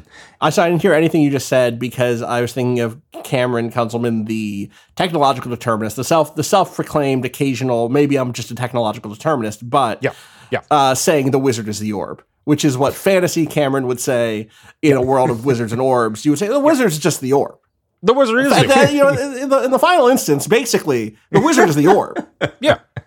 He gazes upon himself. He gazes Yeah. upon himself.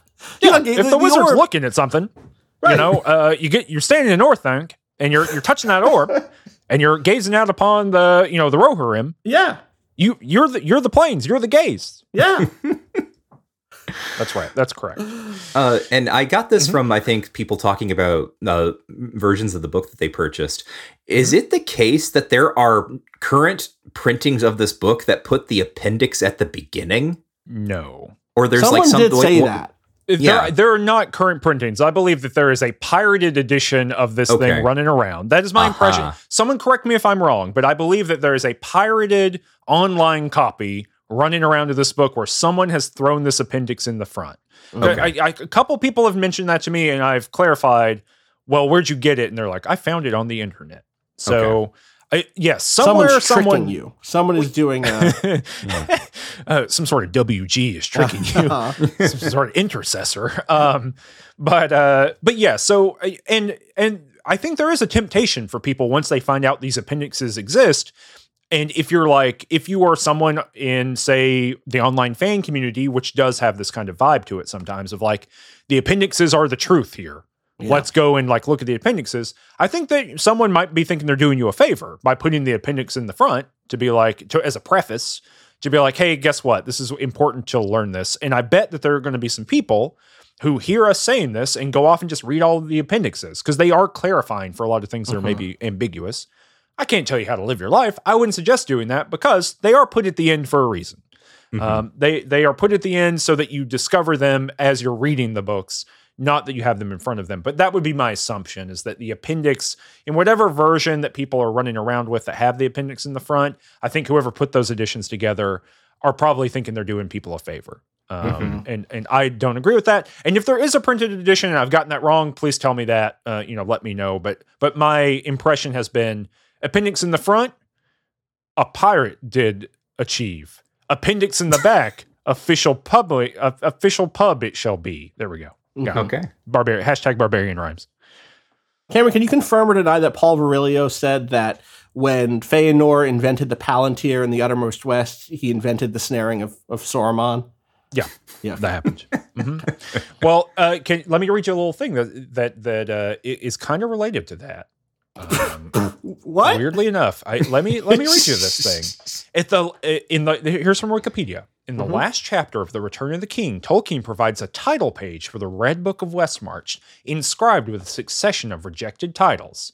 The final title is Frodo. So here's rejected titles of the Lord of, of the Lord of the Rings. He did a listicle. He did, a list did at the end. This is in the book. cracked, actually. Uh, my diary, my unexpected journey, there and back again, and what happened after. Crossed out. Adventures of Five Hobbits. The Tale of the Great Ring, compiled by Bilbo Baggins from his own observations and accounts of his friends. Crossed out. What we did in the War of the Ring. Crossed Yo. out.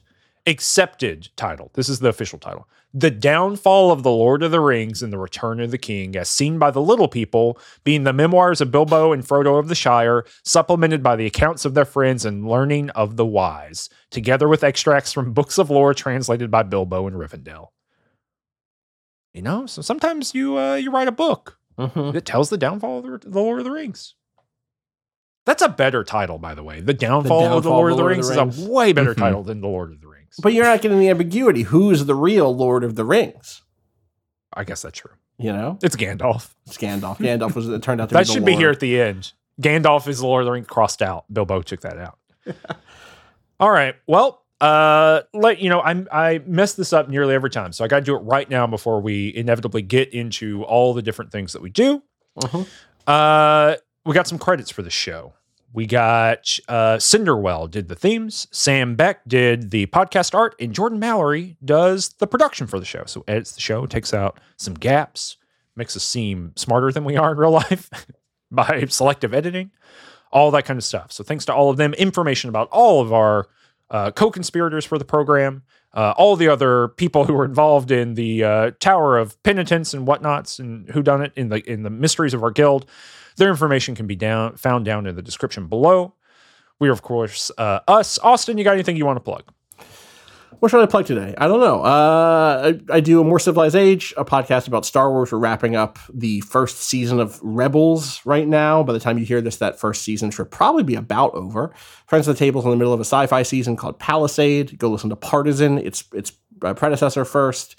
Uh, is that those the other podcasts I do? I'm going to be on the abnormal mapping episode for Final Fantasy 16. So if you want to hear me talk more about fantasy stuff, that's a thing you could go do. Final Fantasy That's 16 episode coming later in July. I think that those yeah, are check big out ones. abnormal mapping. Uh, uh, Shout-outs. uh, friend, friend of friends of the network. Yeah, absolutely. as it were. Um, I, I don't know if I'm on it by the time this comes out. I don't know what the schedule is, but sometime sh- soon I'll be on the Iron Age of Comics podcast Ooh. talking about uh the X Men animated show from the Hell yeah. 90s. yeah. Uh, and we watched the whole first season, so I, I we're going long on it. Um, and and I'm over there. There's nothing I'm more appreciative of, of generally than people who are bigger nerds than I am, so that I can go on their program and call them nerds to their face. hmm That's fun. It's a real loss for you that we ended up working together rather than me being someone you could guest with. I know. I know. Well, I get to do it on our own program. I get to go, all right, Michael, you remember everyone's name. Uh, go ahead. Tell us about it. Tell us everyone's name. But so I'll be on that show. It was a great episode. It's also very long. My apologies. Uh, maybe they'll edit it down, but we recorded for a long time. Uh, so I'm over on that. Also, I haven't plugged it on the show, I don't think, uh, but I wrote a book that is about science fiction and video games and speculation. We did a bad job of introducing ourselves in the first episode. I just kind of I don't know. I figured if they cared, they would know, but maybe not. Maybe don't know. It's called "The World Is Born from Zero. It's it it only costs twenty one dollars and ninety nine cents, and it's written. It's an academic book, but I think it's written in such a way that like people who are not academics can just read it, have a good time, and learn about some of the stuff that I'm talking about. Uh, get involved in French theory and and speculation, and what's up with thinking about the world, and what happens when you get involved in video games that ask you to do labor that doesn't exist in our world, and all kinds of stuff like that. So if you like that, uh, it's called The World is Born from Zero, and uh, you can easily find it uh, wherever books are sold, as long as it's one of two or three storefronts that sell academic books. Michael, you got anything you want to plug? Nope, I'm just here and I make these shows. Mm-hmm. Working on the Homestuck. What are the book, other though. shows? I'm working on the people Homestuck might- book, yeah. People might not know the other shows. Uh, so we do game studies, study buddies, Cameron and I here at Ranged Touch. Uh, that was our first show. It is one where Cameron and I read books of academic game studies, and we try to make them accessible uh, to people who might not have the academic background or who are coming at the discipline from uh, somewhere else. You know, uh, I know actually a big portion of our audience is people who work in the industry, who are designers and developers. Um, who want to know like what are what are game studies folks saying about these things that you make. Uh, so you can check that out. It's uh, a great time. I think uh, our most recent episode as of the time you hear this is one about agency. We're in the summer of agency. We're reading a series of books about agency and video games.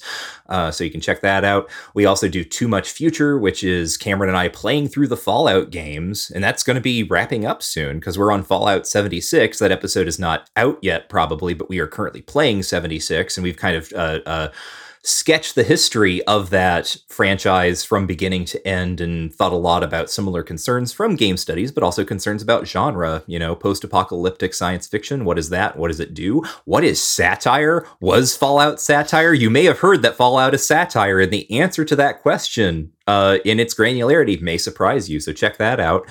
Uh, and then we also did homestuck made this world which is a uh, thing that I am current like a, a research that I was doing for a book that I am currently writing on Homestuck. Uh, that is again about uh, questions of genre uh, and reading and interpretation, um, but more specifically using Homestuck, which I was there for in its original run, and I subjected Cameron to retroactively throughout the course of Homestuck Made This World, where I was uh, uh, we were reading the comic and I was reading the Something Awful forum threads to chart fan reaction uh, as it happened in real time to the updates of the comic, which ran for seven years, and thinking about uh, you know how in in the contemporary online way uh, how do audiences and their creator or, yeah uh, audiences and like the creators that they are uh, reading watching it gets kind of blurry.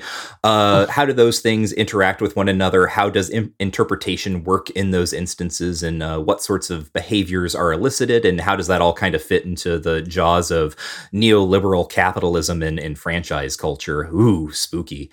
Um, so those are the things that we do. And if you don't want to listen to the homestuck show i assure you the book is going to cover the important parts. You should listen to that show. That show is great. I really love that show. Thank you it was it was an investment of I time bet. It seemed like a lot of work. Uh, more than more than I'm doing for this one. I'll tell you that much. Uh, I'm taking notes. I'm reading a book I already like. You know, easy. Well, I you've assume, only like- read half of it, so Yeah, we true. need to be That's need fair. to be clear. You're right. Uh, You're right, you're right. If you want to support any of this, you want to support these shows, we got a bunch of bonus episodes for this program. We got a bunch of bonus episodes for Homestuck Made This World and Just King Things and a bunch of other things as well. Oh, I forgot just King Things. Jesus, probably the Oh, most popular show. We mention it all the time. We're reading Stephen King in publication order. We just did Rose Madder. hmm Better than you think. Um, you know, uh, hey, you think Hethor is just that little kid from uh, the Jaunt? Yeah, yeah, yeah, Yeah. yeah, kind of like. that would fuck you up. I mean, it fucked the kid up. Yeah. yeah. Anyway, uh, Where's my paracoida dad? Oh, uh, the, the Pinewood box. It's neater than you think, Dad.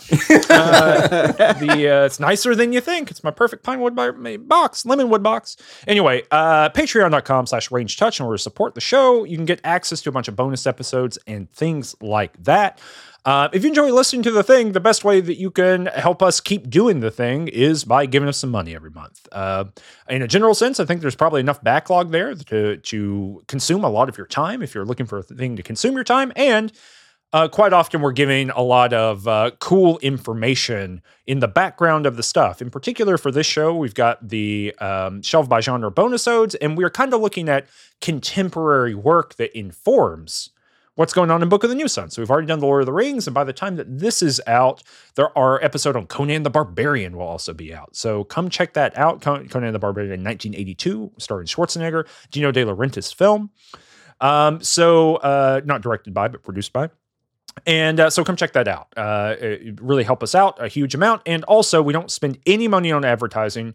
Uh, the only way people hear about the show is if you tell them about the show. So please uh, do some word of mouth, get on some discords, recommend the show, get on Reddit, all kinds of things like that. Get on whatever new social media platform is coming to uh, uh, resurrect the feeling of goodness that you had in your heart at one moment about the promises of social media. Get on there and uh, tell people about the show, please. It'll help us out a lot.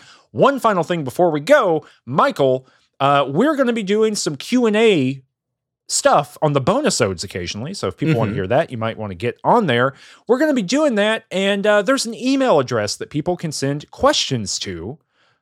Where? What is that email address? It is questioned by genre at gmail.com. And I'll put that uh, down in the description below as well if you want it. Thanks so much for listening to the program. Uh, we finished Shadow of the Torturer. We'll be back in two weeks with the next episode, which will be on uh, Claw of the Conciliator. Uh, and it'll be on basically the first third. Those will be up on various social medias. And you know what? I'll put them down in the show notes below what the next reading is because people keep asking for it. So this is me listening to you and signing off for Austin and Michael by kicking it to Michael to say his poem that ends the show. Amid these stacks so straight and tall, with tomes lined end to end, how are you to find your way? It's shelved by genre, friend.